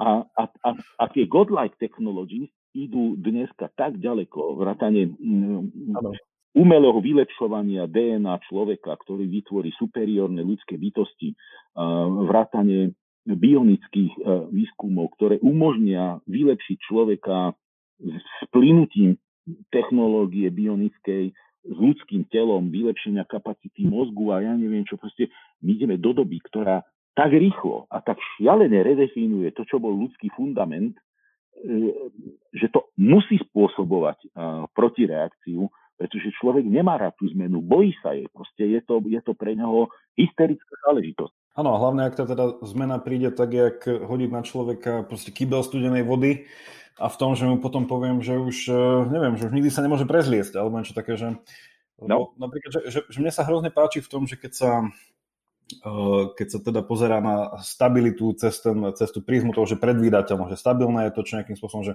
viem, ako to funguje, viem, ako tam trafiť, a že sme tu už aj párkrát povedali, že ten taký ten konzervatívny inštinkt je takéto, že mám tie bodky nejako pospájané za mnou, z toho ide nejaká taká priamka, ktorú viem a nejako tak to smerujem, že ako do budúcna, do toho neznáma, hej, do toho niečoho. Mm. A toto je, že, že problém v takomto konzervatívnom myslení, že ak by som to tak nazval, je, že, že to logicky nesedí. Hej? Že, my sme, že, že v niečom je to matematicky ako keby výpočet budúcnosti, že je to ako predvídať počasie. No a že, že v tomto mal veľmi dobrý, ja to nechcem tých poslucháčov týmto uh, zaťažovať, ale Ludwig Wittgenstein, rakúsko-britský filozof, mal v tomto taký super um, protiargument, sa to volalo, že argument za nasledovania pravidiel. A on tam vlastne na, na, na báze číselného radu ukázal, že, že my nikdy nemáme, že nikdy nemáme istotu, že niekto spraví to, čo mu vysvetlíme a že si myslíme, že to pochopil tak, ako sme mu to vysvetlili. A on dával príklad toho, že keď niekomu povieme, že hráta do tisíc Hej? A poviem mu, že rátaj do tisíc takto. 1, 2, 3, 4, dobre. A naučíme to deti v škole a naučia sa rátať do tisíc. A že ako ten človek má vedieť, že po tisíc, a teda, že Wittgenstein tam dáva ten príklad, že doráta do tisíc a začne 1010, 1020, 1030, 1040, že ten človek nevie, že v istom bode on už nemá začať uplatňovať iné pravidlo, alebo že to nie je nejaký pattern, ktorý sa strieda, alebo niečo také. A vlastne, že to niečom, že pracuje s tým nejakým že nekonečným radom, že tam nevieme ohraničiť, uh, no, že je to, je to akože logický argument na to, aby že človeku nejako povedal, že tá istota v tom prenose tej komunikácie, že čo ja si myslím, že druhý človek má spraviť a ako to on potom napodobní, že nie je to také jednoduché, že keď človek povie, že sprav toto, hej, že tá hra na telefón, že, že je to presne niečo takéto, že tá informácia sa tam neprenáša, neviem čo. No a tým pádom, že tá komunikácia minulosti s budúcnosťou nikdy nebude konzervatívna. Že ono sa nedá logicky prekopírovať a tak prekoprcnúť minulosť na budúcnosť, lebo to proste nefunguje. Je to, tu je jedna vec, ja sa chcem trošku zastať ten konzervatívnosti, ale jeden princíp musí byť uplatnený v dobrej spoločnosti. A to je rovnováha prístupov. Pretože ten, ten evolučný konzervativizmus má svoj zmysel, pretože nie e, každá cesta, ktorá sa poskytuje, môže byť tá správna cesta. Niekedy ten, ten, to konzervatívne spomalenie si a pripomenie si, že pripomenutie si toho spoločenstva, že pozor, toto v minulosti bol dobrý model prežitia. Rozmýšľajme, že či táto nová, skvelá, žiarivá cesta, ktorá sa nám tu núka, je to správne a není to cesta z útesu, ktorá skončí ešte v niečom horšom ako to, v čom ideme. Že preto, ja neviem, tieto e, jednoduché, napríklad indiánske spoločenstva týchto natívnych Američanov mal, mali že náčelník, ktorý je ten dynamický, ten dravý, ktorý by ich mal viesť e, e, takým týmto, tým, možno tým progresívnejším spôsobom, ktorý mal tú odvahu, silu a dravosť ale zároveň mal uh, radu starejších alebo tý, radu tých múdrych a často tieto primitívne spoločenstvo, primitívne, jednoduché, nazvime to, lebo tuto tiež je zlý výklad, preklad z angličtiny, primitív znamená jednoduchý viac ako primitívny v tom slovenskom slova zmysle. To jednoduché spoločenstvo mali radu starších, ktorá uplatňovala ten konzervatívny princíp. Bola to akousi brzdou, ktorá hovorila pozor, pozor, pozor, len či je toto správne, lebo tento model nám garantoval, že tu, tu dobrej spoločnosti a dobre správovanom štáte by mal, mala byť dobrá rovnováha aj konzervatívnych prístupov, aj konzervatívnych princípov, ktoré nám nastavujú isté zrkadlo a hovoria, pozor, umelá inteligencia, akým spôsobom, čo sú morálne bariéry, ja neviem čo, bionický, uh, bionické splynutie, uh, čo nám to spôsobí v ľudstve, ten konzervatív, ako to, ako to zmení tú esenciu ľudskosti, uh, ktorej sme a tak ďalej. Čiže tu ja nechcem vyzerať ako antikonzervatívec, sám som, ja si keď sa niekto spýta, aké sú tvoje hodnoty, ja hovorím, ja som liberálny konzervatívec. Mám konzervatívne myslenie, ale liberálny prístup k aplikácii týchto hodnot, pretože keby som bol strnulý konzervatívec, tak, nás, tak strácame konkurenčnú výhodu, pretože sa nedokážeme posúvať in, inou cestou, ale zároveň si myslím, že istú dávku konzervativizmu treba mať v sebe a podrobovať kritickej úvahe a kritickému hodnoteniu aj všetky nové technológie, ale aj všetky nové cesty. Jednoducho treba hľadať rovnováhu a úmernosť a primeranosť. Som sa chcel úplne na záver potom ešte vrátiť k tomu, čo sme hovorili s tou nostalgiou, lebo to mi príde taký, taký, taký, taký kľúčový konzervatívny sentiment. A že mne sa tiež v tomto, že ja nemám veľmi rád také tie úzkoprsé rozlíšenia, konzervatívny, liberálny, neviem aký, lebo bo aj slovo konzervatívny má rôzne významy v rôznych kontextoch. Mne sa to páči, že, že ľudia zabúdajú, že, že aj bankovo, teda nejako v biznis, ekonomickom svete sa presne akože používajú slova, že konzervatívny a nejaký, že liberálnejší a tento. A že tam konzervatívny, a mne sa to akože páči, keď e, veľakrát sa robí aj nejaká evolučná psychológia a tieto veci, že do takých tých, lebo však konzervatívny, morálny v niečom sú také, že morálne kategórie, teda pardon, že konzervatívny, liberálny, že, že nie je to čisto len, že politické rozlíšenie, ale je to niekedy vec aj, že hodnotová. A že keď sa, že túto čisto tak, že keď som stále v tom darvinizme, že keď sa zoberie ten psychologická evolúcia, alebo keď sa pozerá vlastne na evolúciu psychológie, že tam sa rozlišuje, že konzervatívny a progresívny, alebo tá liberálny v tom, že je to nastavenie človeka vzhľadom na jeho schopnosť a ochotu príjmať risk. A je, že konzervatívny je ten, čo je, alebo že ultrakonzervatívny je zero mhm. risk, ja nepôjdem radšej nikam a zomriem doma. Ano a potom na druhej strane, že ultra liberálny, progresívny bol, že ja all in, nerisk, akože riskujem všetko. Hej? A to samozrejme, že ako ste hovorili, že hlupák by bol ten, čo by si proste povedal, že ja to stavím na jednu kartu a potom prídem o všetko a si poviem, že čo, že tak čo, že, že sociálny štát, alebo že rodina ma zachráni, alebo no, no dal si all in. Sorry. A ešte keď all in znamená aj tvoj život, že si dal úplne all in, tak, tak prídeš o všetko. Že, že, že nebyť konzervatívny v tomto je, je akože to neviem, či je to politicky korektné, ale to je hlúpe. Áno, je to tak. Akože all in. Je to tak. Je to... A, a, v tomto, a, a v, tomto, v tomto mi to príde taký, že to chce taký ten zdravý tú súhru, že nedá sa byť 100% konzervatívny, nedá sa byť 100% liberálny. Ako ste aj vypovedali, že on sa to môže časom meniť, že niekedy si tá doba vyžaduje byť viacej konzervatívny, tak. niekedy na druhej strane sa to prepečie, tak. ľudia to potom zoberú, že konzervativizmus tu bol vždy a mal by byť navždy a už nikdy nebude žiadna zmena. Že, no, tak a, a potom príde už ten spomínaný Genghis Khan. Či tak, ktorý nás prebere veľmi krutým spôsobom.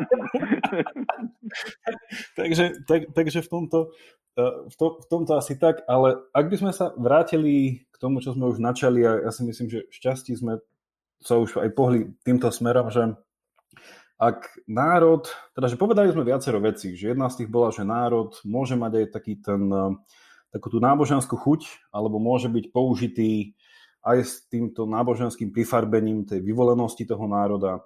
Súčasne národ sme povedali, že mohol byť použitý aj, nazvem to tak, neviem, či to bude dostatočné, robustne, že, že v dobrom, ako v istej chvíli to, čo dá tú komparatívnu výhodu vzhľadom na prežitie istého spoločenstva.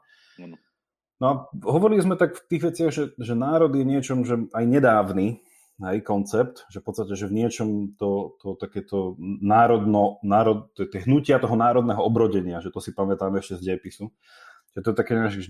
storočie, hej, a teda, že moja otázka teraz je, že ako teda tento národ, o ktorom sme doteraz hovorili, s tými jeho črtami, ktoré má, že musí nevyhnutne, alebo teda, že inak to ešte poviem, takou tézou, že dneska vnímame, že že idú dokopy dve slova a nepríde nám to ako oxymoron a tie slova sú, že národný štát. A príde to časti ľudí ako to správne spojenie, hej, že sa to neodpudzuje.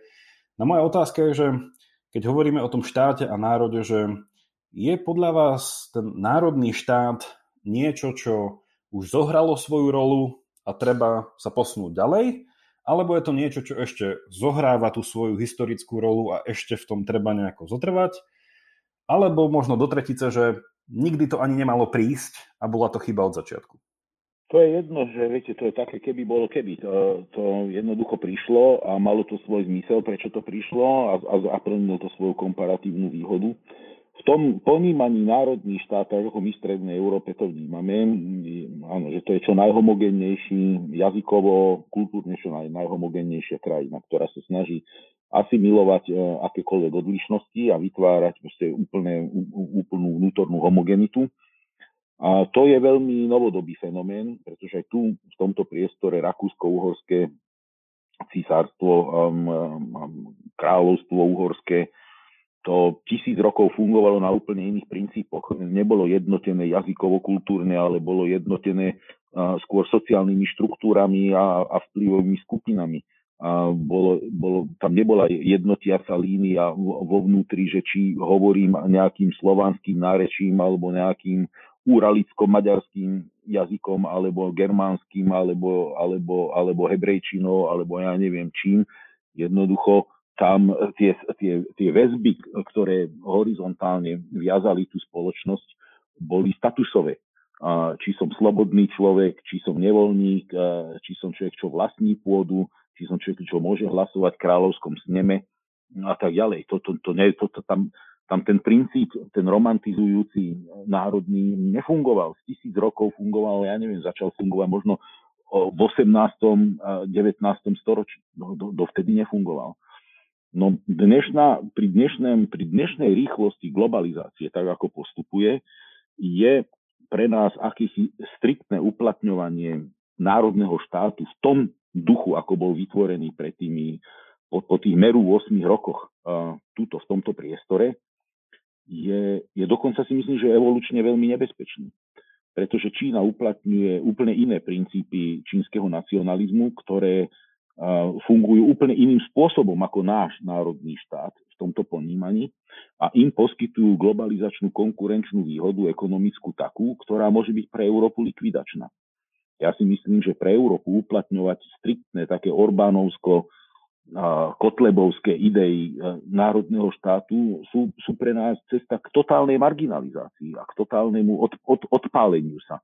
Ale aj to britské, čo teraz prežívate, možno, možno Británia teoreticky je 80 miliónová krajina, žijúca na ostrovoch, ekonomicky silne prepojená so Spojenými štátmi, že si to možno môže dovoliť, ale pre malé krajiny typu Slovenska v geopoliticky citlivých zónach, pretože viete, tu ako mysleť si, že to Slovensko, ako ho dneska máme od roku 1993, je to, čo tu bude na, na veky, ako keď sme dostali desatoro božích prikázaní a máme istú, ja neviem koľko tisíc rokov rovnakých, no tak to, to je šialené naivná vec. A nemáme nejakú oporu, preto si mysleť, a, že to tak bude aj naďalej. A pre malý národ je oveľa účinnejšie do sveta, do ktorého ideme hľadať, v čom sme silnejší s niekým iným, pretože sami sme, môžeme byť akurátne skanzem na výrobu oštiepkov, brašní a, a, a, a, brinze a, a brinzových halušiek. Jednoducho, ale nie niečo, čo je konkurencieschopné e, v technológiách ja neviem, klonovania DNA, umelej inteligencie, bionických technológií a moderných energetických technológií. Jednoducho zostaneme akýmsi marginálnym skanzemom pod Tatrami.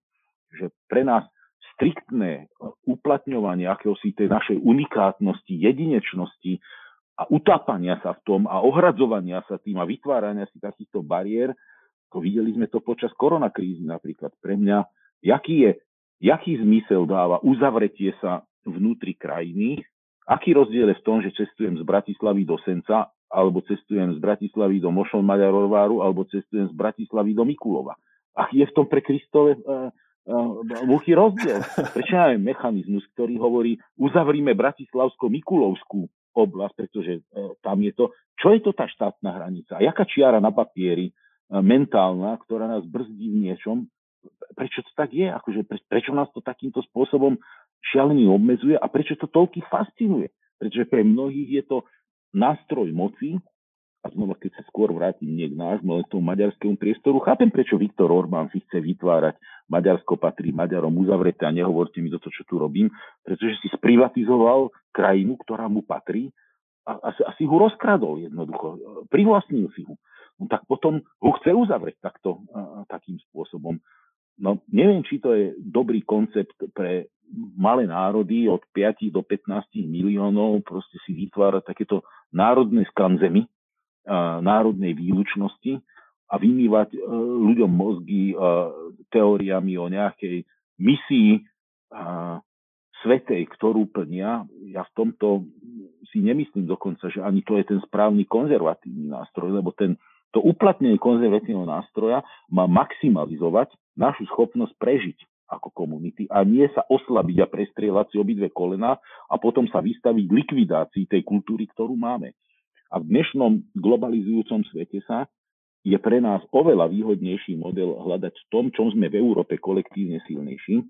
A možno týmto to skončím, že som človek, ktorý mal možnosť žiť vo viacerých krajinách sveta. A v Európe, proste Británii som študoval, v Holandsku som študoval nejaký čas na vysokých školách. A veľmi veľa som strávil času vo Francúzsku, v Belgicku som prežil 4 roky, narodil sa mi tam syn. V Amerike som prežil 5 rokov, v Budapešti som prežil 5 rokov.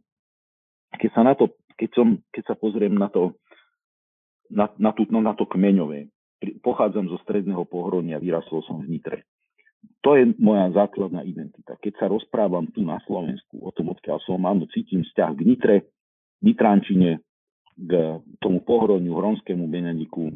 To je niečo, čo ma emotívne naplňa a cítim uh, nejaký súzvuk s tými ľuďmi. Chápem, čom je odlišný Tekov a Nitra od o, o Gemeru, Hontu, východného Slovenska alebo Záhoria. Sú to, je, cítim tú identitu, ktorú mám. Ale už keď som v Bratislave, tak tá identita postupne ako keby sa rozmazávala. Ten tekol s Nitrou mi je bližší ako možno Šarišský alebo Zemplínsky región. Už to nevnímam tak výlučne nitránsky. Keď z Bratislavy odídem do Bruselu, tak to celé Slovensko zrazu sa mi zdá veľmi homogénna jednotka a už cítim aj tú väzbu s tou viedenáčinou, s Moravou, ako sme príbuzní, ako, ako, ako, ako, ako to bolo podobné a keď prídem do Spojených štátov a z Washingtonu sa pozriem na Európu, tak nikdy som sa necítil tak neuveriteľne silný Európanom a necítil som tie podobnosti, ktoré máme ja aj s Belgičanmi, s francúzským vidiekom. A, a celá tá stredná Európa mi prípada ako jedna záhradka, pretože keď prídem do rakúskej dediny a babka ma pozdraví Gris God, vidím v tom moju starú mamu rovnakom kultúrnom vzorci, ktorý poznám zo slovenských viníc okolo Hronského Benedika. Jednoducho, čím sa vzdialujem ďalej od toho, čo bolo to moje takéto špecifické, lokál patriotické, tak zrazu zistujem, že koľko máme podobností v tom širšom. A v tomto napríklad ja neviem si predstaviť efektívnejšiu cestu, ako hľadať to, čo nás viacej v Európe spája. Ja som zastanca naozaj silnej, až by som povedal postupne sa federalizujúcej Európy, ktorá rešpektuje odlišnosti, ktorá si váži tie regionálne odlišnosti, ktorá si váži tie špecifika, ale dáva nám aj spoločnú identitu a dáva nám inú komparatívnu konkurenčnú výhodu, v čom vo svete sme silnejší. Ja som vlastne aj chcel počiarknúť to slovo, ktoré ste už priniesli. Vidím, že sme trochu na podobnej vlne že možno aj celý problém diskusí o národe, národnosti, národnom štáte, nejakom národnom konzervativizme a hoci čo, čo sa začína slovom národ, je, že, je to, že tá citlivosť, tá emočnosť tej témy veľmi pramení z toho, že sa dotýka e, identity. Vlastne, že je to niečo, čo nás definuje. A teda, že identita z toho nie je iba nejaká že rovnakosť, že vlastne, že ja som to, čo je tam, ale že mi to veľmi blízke. Hej? A potom vlastne, že že ako sa, ako sa nejako, že nie že odosobniť, ale moja otázka chcela byť, že ak tá identita je až škodlivé, ak by bola striktne povedané iba národná a upätosť na nejakú národnosť, ktorá by ešte bola milne chápaná cez nejaký prorocký, neviem aký poslane. Problém, alebo že tá výzva mi príde taká, že, že tým ľuďom treba hneď niečo namiesto toho dať. A ideálne niečo, čo už predtým mali a len to v nich nejako prebudiť, lebo keď niekomu zoberiete identitu, alebo nejakú, že, že to, čím sa doteraz identifikoval, tak záleží od človeka. Niekto si povie, že otvoril si mi oči, idem rozmýšľať inak, proste bolo to úplne, že toto. No a niekto sa proste, e, príde tam nejaký strach, že teraz, že kto som, nie som nič a začne sa iracionálne držať tej poslednej slamky, ktorú mal.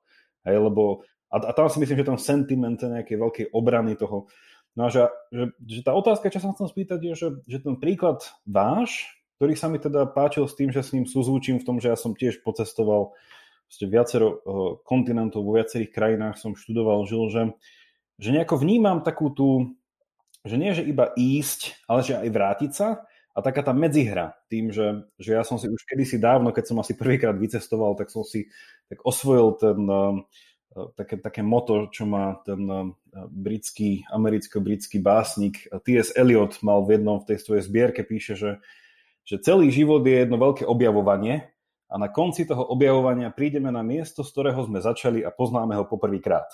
Hej, Hej absolútne, vlastne, absolútne. No, čiže, čiže toto mi príde také, že, tá, že to, ten, ten, ten boj proti takým nejakým, že nehovorím, že xenofóbnym, ale takým, že ten strach z toho, že čo by som mal, ak by som nebol Slovák, sa fakt, že lieči tým, že si akože rozširujem ten obzor. tak. Súčasne ale iba také, že, že bezbrehé rozširovanie, že chcem byť všetko, hej, že to preženiem, že čo sa hovorí, že ten, ten citizen of the world, že ja som proste, že of, of nowhere, že som, od, že som od, od inakiaľ, nemám žiadny sentiment k žiadnemu horehroniu, nemám žiadny sentiment k ničomu, proste len som všade a nikde, tak to tiež škodlivé, lebo to je v podstate, že potom si čo?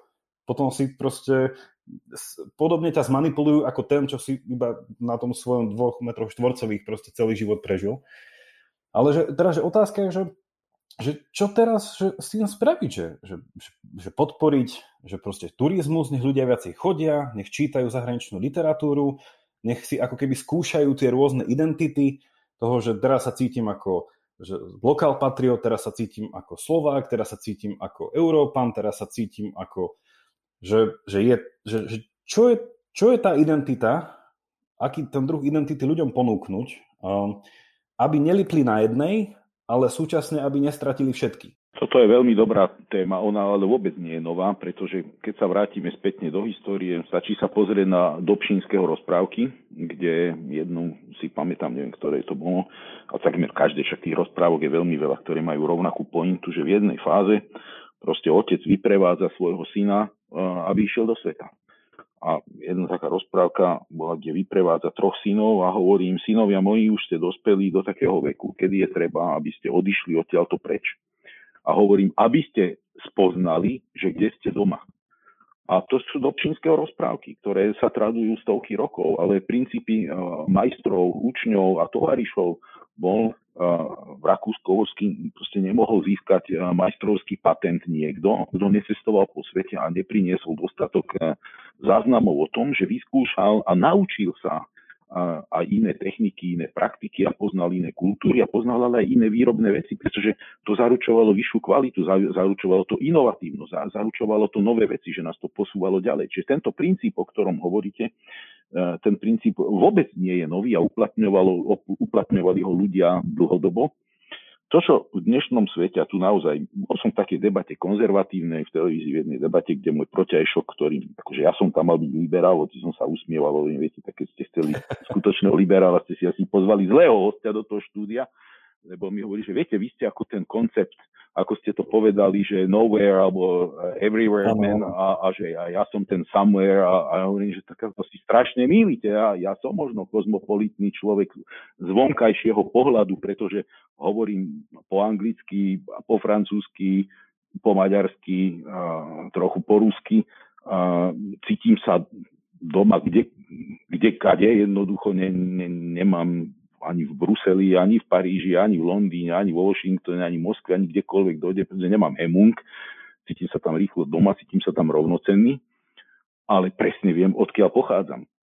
Ja mimoriadne silne cítim identitu, keď cestujem z Bratislavy do Nitry a najmä keď som dlhšie vo zahraničí a otvorí sa mi panoráma Nitry so Zoborom a, a, a hradom, tak, tak e, mi proste vyletia slzy do očí často keď prejdem ten horizont, ako je pumpa pri Tekovských Nemciach a otvorí sa mi to pohronie, kde som ako decko vyrastal u starej mamy cez prázdniny, si bývam dojatý a ako 55-ročný chlap a môžem tam sa tisíckrát vrátiť a cítim sa dojatý stále. Mm-hmm. Proste to so mnou absolútne rezonuje.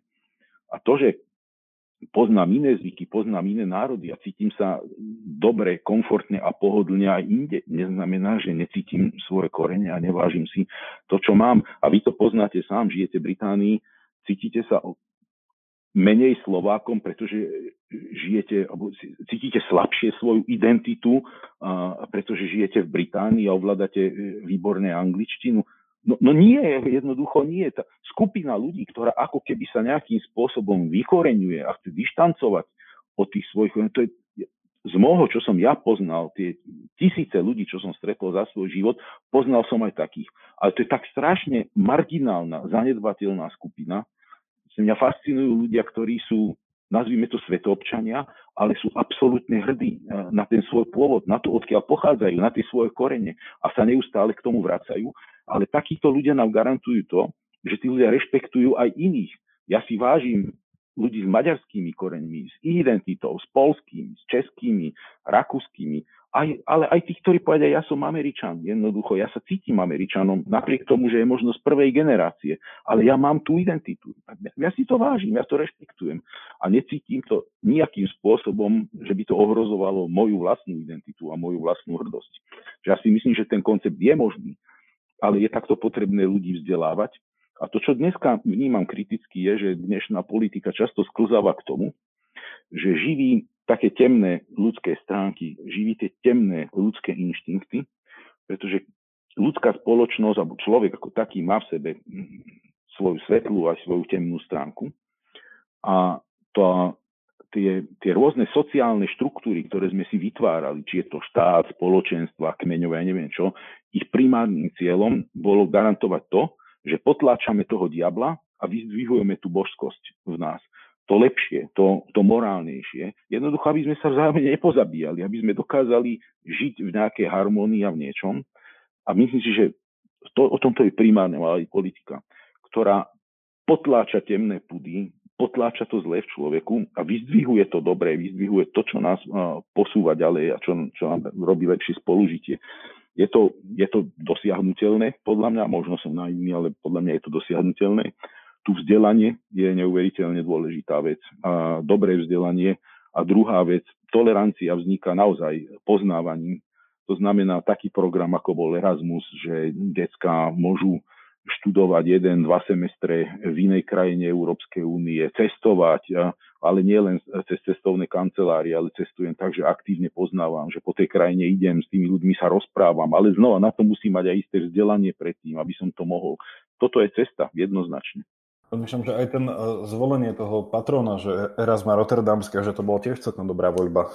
Uh, on bol tiež taký... Bola. Uh, neviem, neviem, kto to vyberal, ale dobre zvolil. Vynikajúca kniha, ktorú napísal Leon, Leon Feuchtwanger, skvelý spisovateľ o Erasmovi Rotterdamskom, odporúčam každému poslucháčovi prečítať, je to veľmi inšpiratívne. Možno k záveru, aby sme sa nejako teraz že úplne že nedostali k nejakej novej téme, tak povedal som, že k záveru by som sa chcel vrátiť tej téme, tej nostalgie, ale poslucháči tohto podcastu vedia, my veľmi radi ehm, na, na záver prinesieme niečo zo začiatku, alebo sa to tak nejako celé spojí do všetkého nejakého organického celku, kde každá časť e, na sebe závisí, ale ten, ten celok je väčší ako súčet tých častí. Čiže chcel som to v tej nostalgii akože záverom, lebo to je také, také, také neviem, ja to vnímam, že dneska ľudia, ak by sa, že z istého spektra, že sú veľmi až taký, až takú averzitu voči tomu slovu, že nostalgia, alebo však to sú tie, to, to, to, prečo len lipnúť na starých veciach, ktoré sú vo veľa prípadoch už nefunkčné, treba ich opravovať, na druhej strane môže byť úplne, že, že, neviem, že nefungujúce ako nejaká myšlienka, hej, a ľudia stále na to blipnú. Ale myslím si, že zase tam akože by trebalo rozlíšiť, že, že, že k čomu sa vrátiť a k čomu sa nevrátiť. No a chcel by som to vlastne zakončiť tým, ja, vy ste povedali, že aj um, v tých dobšinského rozprávkach, že to vycestovanie, že to bol, že to není žiadna že nová vec, hej. A ja by som toto chcel ešte posunúť proste nejakých pár tisíc rokov dozadu, lebo neviem, či viete, ale z gréčtiny vlastne nostos, alebo nostoj v mnohnom čísle, že jednotné číslo je nostos, a z toho vlastne je nostalgia. Nostos znamená, že návrat. Hej, a nostoj sú návraty, čiže nostalgia je vlastne, že je to taký homesickness, že sa mi cnie za domovom, alebo že, že cnie sa mi za návratom o, a je to vlastne taký ten hobitovský element, že vycestovať niekde a vrátiť sa späť. Vycestovať a vrátiť sa. Áno. A vlastne, že v našich, v našich tých ideových šírkach, vlastne tomu, čo sa zvykne hovoriť, že západná civilizácia, je vlastne tento koncept tej nostalgie rámcovaný cez Homéra. Že vlastne, že, že Ilias a Odisea, že vlastne Odisea, no, no. Iliada je teda rámcovaná ako ten epos o smrti, hej, o nesmrteľnosti, čo to znamená proste mať nejakú slávu za život, toto. No a potom Odisea je vlastne návrat Odisea po trojských vojnách späť hej, k sebe. Čiže vlastne to, to, to, je, ten, to je ten, tá nostalgia. A si myslím, že celkom dobre nás to vracia v tom, že že to nebolo iba, že ísť niekam, hej, a tam však, samozrejme, ja nechcem toto dať do sféry, že nedá sa ísť niekde a usadiť sa tam trvalo. Samozrejme, že dá, hej, že ľudia si môžu vybrať, ale že ten, ten nejaký ten, ja by som to nazval až taký, že cez generačný sentiment, hej, ak slovo sentiment môže byť použité, alebo nejaká taká tá idea, ktorá nejako nám svojím, svojím spôsobom príde akože vlastná, keď ju človek rozpitvá, je taký ten pocit toho, že, že návrat je dobrá vec, ak to, kde sa vraciam, bolo to moje, ten nejaký ten domov alebo niečo také. No vlastne v, tej, v, tej, v, tej gréckej, eh, v tom gréckom ponímaní toho eposu, a tam je to akože krásne, že ten návrat bol hrozne ťažký, a že, že prečo vlastne bolo vycestované v prvom rade. Hej? Že je, to, je, to, je, to, je to až také páno prsteňovské, že proste ja vycestujem len preto, že musím. Ja som nikdy nechcel vycestovať. Hej? A ten návrat že je taký neistý, že vrátim sa, nevrátim sa a koľko ľudí pri tom stratím a spoznám. A tá identita, ktorá sa mení počas tej cesty viacnásobne, a zase je to taký, že ten návrat do starého, ale úplne v novom. Hej? Že, že, že tá zmena je tam stále, na každom rohu, že to nie je proste stabilný nejaký snapshot, že si odfotím dom, prídem za 10 rokov domov a tak si to tak porovnám a presne. Hej? Že, že, že nie, že je to v niečom to isté, ale úplne iné. No a toto mi príde, že je v niečom taký ten, že, že, že, že, taká, že na tomto by sa nejako dalo stavať. Neviem presne ako. Sú tie, a to sa vás vlastne chcem spýtať, že, že sú také rôzne návrhy z, z, z rôznych teda tých, eh, ako by sme to povedali, eh, z tých strán, tých ideových, že napríklad, že čo som postrehol, že konzervatívna strana, teda, ktorá sa v časti teraz, že tie konferencie, čo bývajú, ten, ten národný konzervativizmus, neviem, teraz v Ríme mali nejakú konferenciu, aj, sa mi zdá, aj, neviem, či aj Orbán sa tam angažoval, alebo či tam hovoril dokonca, že, že je nejaký ten, je nejaký ten, um, tá snaha to tak zakonzervovať, tú nostalgiu tak národne, že, že to je ten národ, ku ktorému sa treba vrátiť a obnoviť ho ešte lepšie.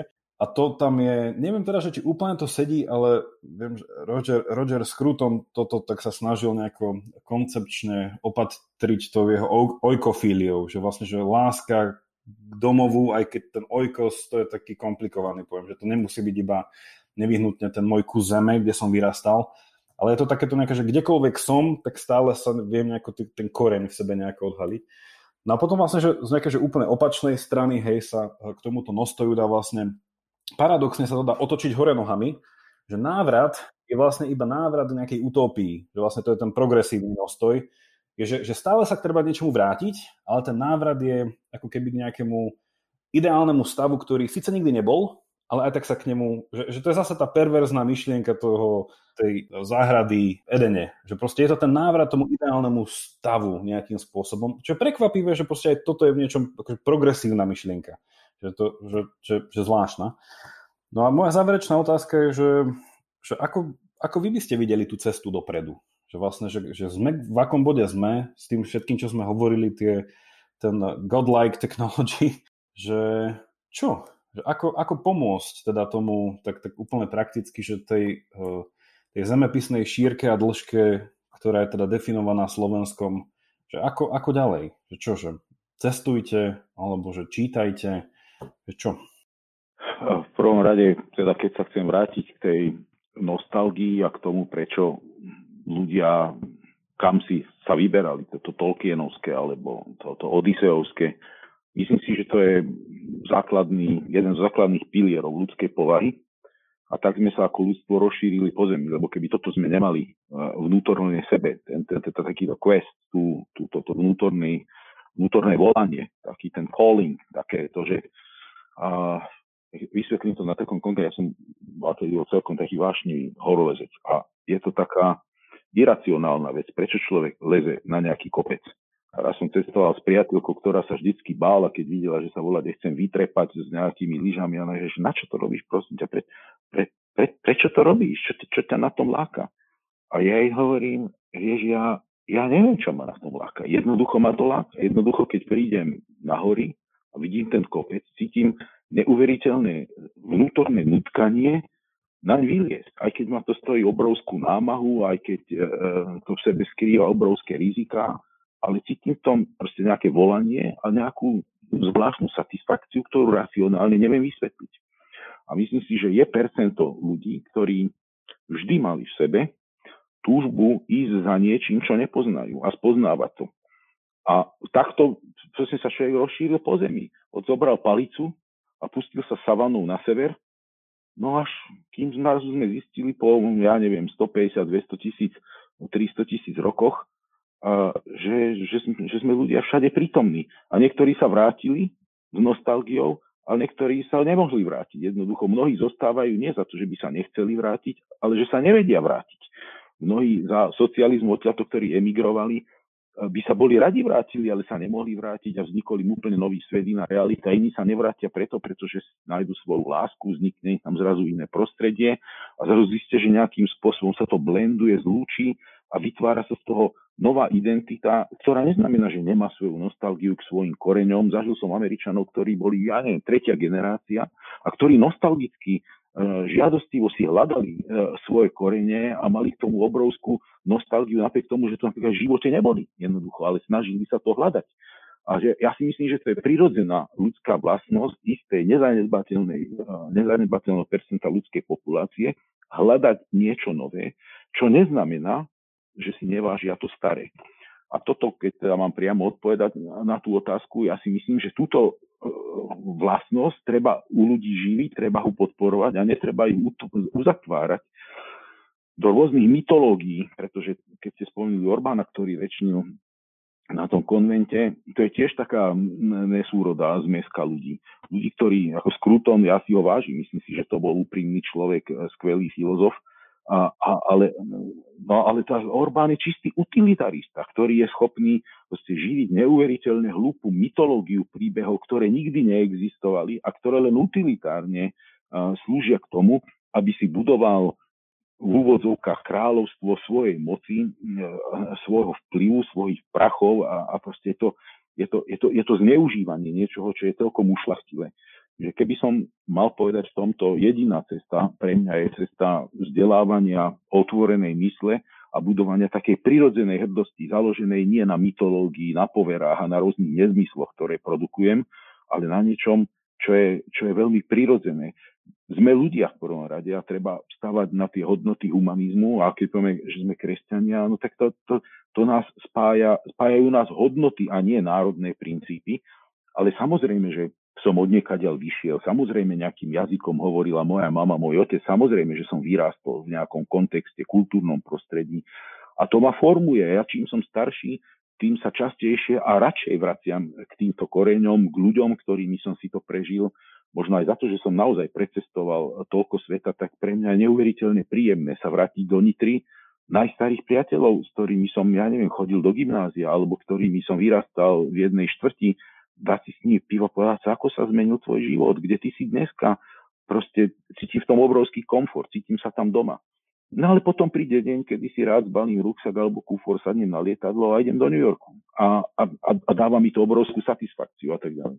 Rozmýšľam, že ako to ešte na záver prepojiť úplne, že ešte s tou, um, ešte niečo vypýtovať z tej, z tej Iliady Odyssey, lebo ja, ja som, teraz, teraz tak trochu žijem, lebo som si robil taký kurz vlastne o týchto dvoch dielach je fascinujúce, že, že niečo, lebo teraz je taká kontroverzia, neviem, či ste to postrehli, že v rámci všelijakých e, súčasných kontroverzií, že chcú na Oxfordskej univerzite chcú vyradiť, e, to je vlastne katedra klasických, e, klasickej literatúry, alebo vlastne, mm-hmm. že, mhm. že klasické štúdia, tie classics, a že vlastne vždycky bol doteraz Homer, že povinné štúdium, že vlastne to je to, s čím sa mm. začne. To ako keby, neviem, že v teológii nečítali Bibliu, hej, keď štúdium teológie. A teraz vlastne je návrh, že spraviť Homera dobrovoľného, a teda je to mm-hmm. akože veľké halo, lebo však potom, no proste ako, ja neviem, že na, na, na, na biológii, že je dobrovoľné študovať, že či chcete ísť do DNA, a že či sa chcete dozvedieť do DNA, alebo mm-hmm. nie, tak to je na vás, hej. hej. No už, a, a, a, ja som, a ja som akože tak, že, že rozmýšľal, že, že prečo vlastne, že čo je ten spor, a tak, tak ten spor je pochopiteľný, že ono, keď si, ak si ešte pamätáte Iliadu Odiseu, to je to fakt, že také, že iný svet, aj vo všetkom možnom. ale že, že stále v tom takých tých, to, tak, v takej tej mozaike toho, že sú tam akože také tie, tie, tie hodnoty alebo idei, ktoré sa nejako preniesli a stále nejako, s, nimi, s nimi fungujeme. A chcel som to zakončiť tým, že čo sme už spomenuli, tú xenofóbiu, že, že vlastne, že to nejaký strach z toho cudzieho, že strach cudzincov a niečo taký tam, že dneska sa tak povie taký ten zaužívaný, že nie, že to, že my a oni, ale také, že, že never cudziemu. Hej? A to tak berieme ako také nejaké 11. z desatora, hej? že never cudziemu, že dôveruj priateľovi. A toto je sranda, že toto nebolo u Homéra. Že, že, keď si, že keď si naši poslucháči sa vrátia k tomu, to vlastne, že Xenos je z gréckého, vlastne je to aj, že cestujúci, môže to byť vlastne, že ten, ktorý navštevuje, súčasne, že, že Xenos má hrozne veľa významov, že to je od priateľ, nejaký navštevujúci, nejaký že prespávajúci, že, že, že ten človek, s ktorým som nejako v kontakte. Mm-hmm. A je že paradoxné, že, že tam v, tej, v, tej, v tom mytologickom epose, že, že tam sa až niečo pokazilo a až potom sme začali byť akože nevreli voči novým ľuďom. A že vlastne keď sa Odysseus vracal uh, k Penelope, tak že na tom jednom ostrove, že, že tá tradícia vtedy bola taká, že vždycky nejakého stroskotanca alebo nového človeka uh, človek príjme vždy, zoberie mu zbraň, pochopiteľných dôvodov, ale vždycky ho príjme, dá mu najesť, ubytuje ho, všetko, všetko, všetko, všetko, dokonca mu dajú aj že loď, nech sa môže vrátiť domov. A že toto bola tá pôvodná, nejaká teda v, to, v, to, v tom epose mapovaná, že tá pohostinnosť, no a teraz, že, tá, že pre mňa taká tá dôležitá vec bola, že, že prečo to ľudia robili? Hej, že však si poviem, že však, čo keď ma ten človek proste zabije, alebo čo keď je to fakt nepriateľ, to je takéto dnešné, že však, a čo keď? Hej, čo keď to imigrant? Čo keď? Hej, a čo keď chce niečo zlé odo mňa?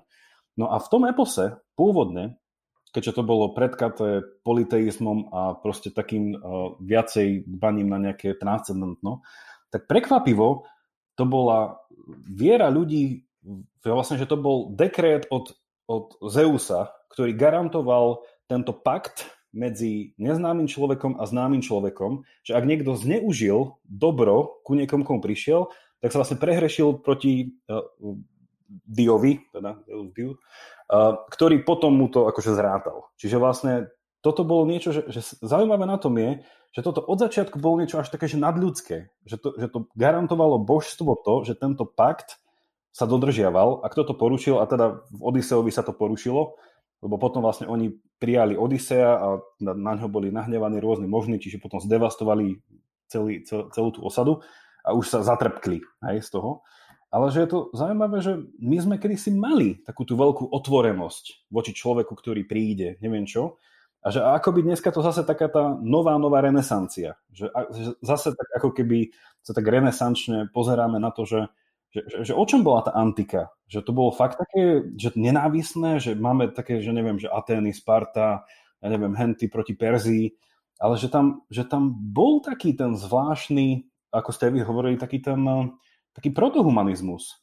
Ale na individuálnej úrovni e, toto je dobrá vec, pretože tento typ um, akceptovateľnosti bol na individuálnej úrovni, nie na kolektívnej úrovni. Áno, tam potom barbary padajú. A, a, a, a, a myslím si, že on je darwinisticky evolučne celkom zrozumiteľný a, a, uplatňoval sa vo všeobecnosti aj tuto nedávno. Dokonca sa to pretavuje do niektorých zvykov, ktoré si zachovávame do dneska, prečo sa uh, tradič, pri tradičnom vianočnom stole prestiera o jeden uh, tanier pre pocestného. A, a toto bol princíp všeobecný, pretože na individuálnom princípe uplatňujeme aj, aj princíp tej humanity, ale zároveň to bol aj ochranný princíp keď sa ja k nemu dobre zachovám, ako keby mi to garantovalo, že keď ja budem v takej situácii, tak sa on zachová ku mne dobre, ale zároveň mi to aj dáva možnosť ho spoznať a povedať si, s akým úmyslom prichádza.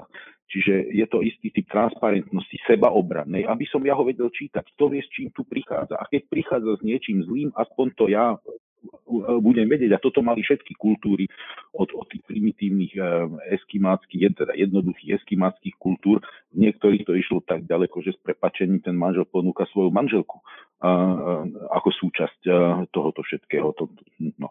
a keď sa už pozrieme na rôzne takéto špecifika, že na individuálnej úrovni toto, toto u ľudstva vždycky bolo, na kolektívnej úrovni je to už ale iné, pretože na kolektívnej úrovni už to cítim ako ohrozenie, pretože a čo keď toto je ohrozenie toho nášho unikátneho, jedinečného, čo sme tu mali, čo keď sú to tí, tí píšelci. Čiže tak, tak, myslím si, že takto to treba vnímať. Áno, lebo v podstate, že som tam e, zabudol ten prvok toho, že presne, že že ak by to bol niekto, komu vôbec už len jazykovo nerozumiem, tak vlastne, že Gréci vymysleli slovo barbary nie preto, že by boli nejaký ako barbar Conan, ale že to barbar bar bolo, že im nerozumejú. Hej? Že, že vlastne, že barbar bol neznámy v tom, že ale zase, no, že tam, ako ste aj hovorili, ten element toho, že tou, tou vzdelanosťou, hej, že nejako to, že, že ten spoznávanie sa aj naprieč toho jazyka, potom vlastne však sme videli celý, celý quest, ktorý mal proste Alexander Veľký a rozširovanie proste nejakej tej, tej, tej spoločnej kultúry v niečom viedlo potom k väčšiemu, uh, k väčšiemu, ako by som to povedal, civilizovaneniu sveta, alebo niečo také, že rozširovanie toho, ale hej, že toto je tá temná stránka asi toho nášho my a vy. Skvelý citát je, keď eh, by poslucháči mali chuť, také je zaujímavé cestovanie po juhu Maďarska, eh, kde je mestečko Komloš uh-huh. a slovenský Komloš a tam je kostol, pred, pred ktorým je taká vygravírovaná mramorová platna s citátom od svätého Štefana, ktorý hovorí egy nyelvű és egy szakácsú az ország gyenge és esendő. A ten citát znamená, že jednojazyčný a jednokultúrny, keby sme boli, ako, ako, ako, ako národ, ako krajina, ako štát, tak sme zraniteľní a krehkí. A na tomto princípe odlišnosti proste to fungovalo stáročia pretože on bol ten, kto si zobral Gizelu Bavorskú, nebral si uh, svoju uh, súkmeňovkyňu, proste bral si to odlišné. A samozrejme, že to bolo aj geneticky fajn, pretože to posilňovalo genofond, zároveň to rozširovalo spojenectva a to boli hovorili inými jazykmi, ale znova viazalo ich niečo úplne iné. Viazali ich nejaký spoločný cieľ, ktorý to spoločenstvo robil silnejším a niekoľko stáročí jednoducho tento región, ktorom žijeme, bol postavený na rôznych komunitách, na tej slovanskej, slovenskej, na židovskej, na nemeckej, ktorí boli pozvaní už v 13. storočí po tatárskych spádoch a, a, a maďarskej. A všetky tieto štyri piliere a plus ďalšie iné, ktoré sa k tomu pridávali a, dookola, vytvárali akýsi súzvuk a, a, a dávali nejaký spoločný cieľ. A preto nechápem, keď niekto dneska pochybuje o nejakom spoločnom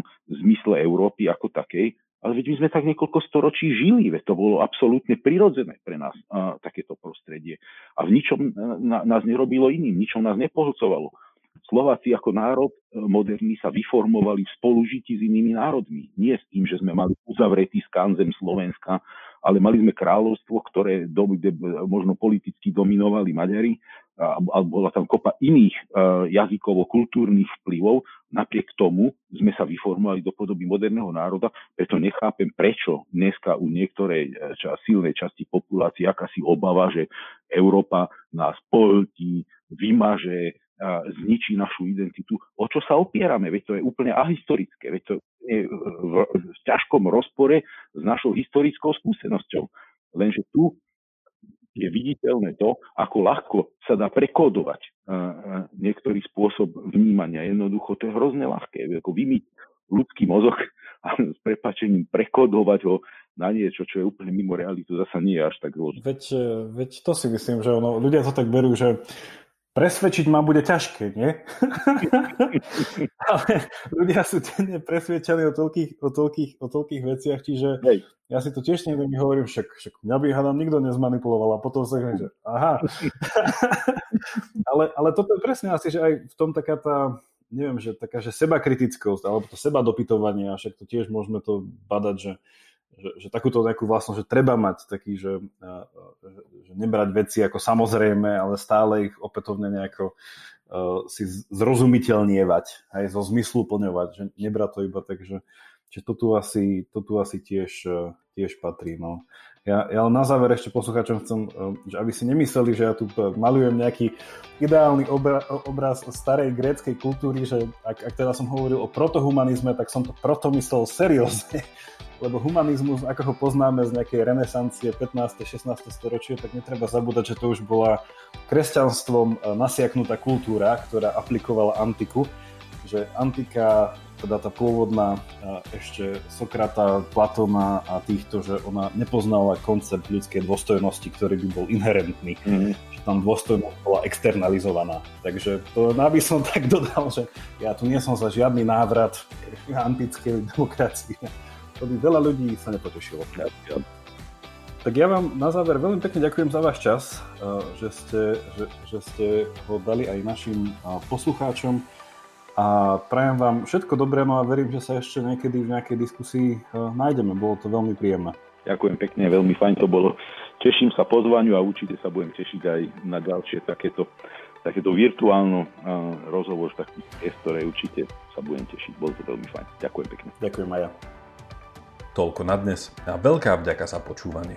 Ak máte ohľadom tejto dávky nejaký koment alebo otázku, Napíšte mi ju buď cez našu facebookovú stránku alebo e-mailom na jakub.pravidelnadavka.sk Už len pripomeniem, že pravidelnú dávku môžete odoberať v podcastových aplikáciách ako Apple a Google Podcasts či Spotify. Neviete ako na to, choďte na pravidelnadavka.sk, kde nájdete jednoduchý videonávod. Teším sa na vás na budúce. Buďte zvedochtiví a nech vám to myslí.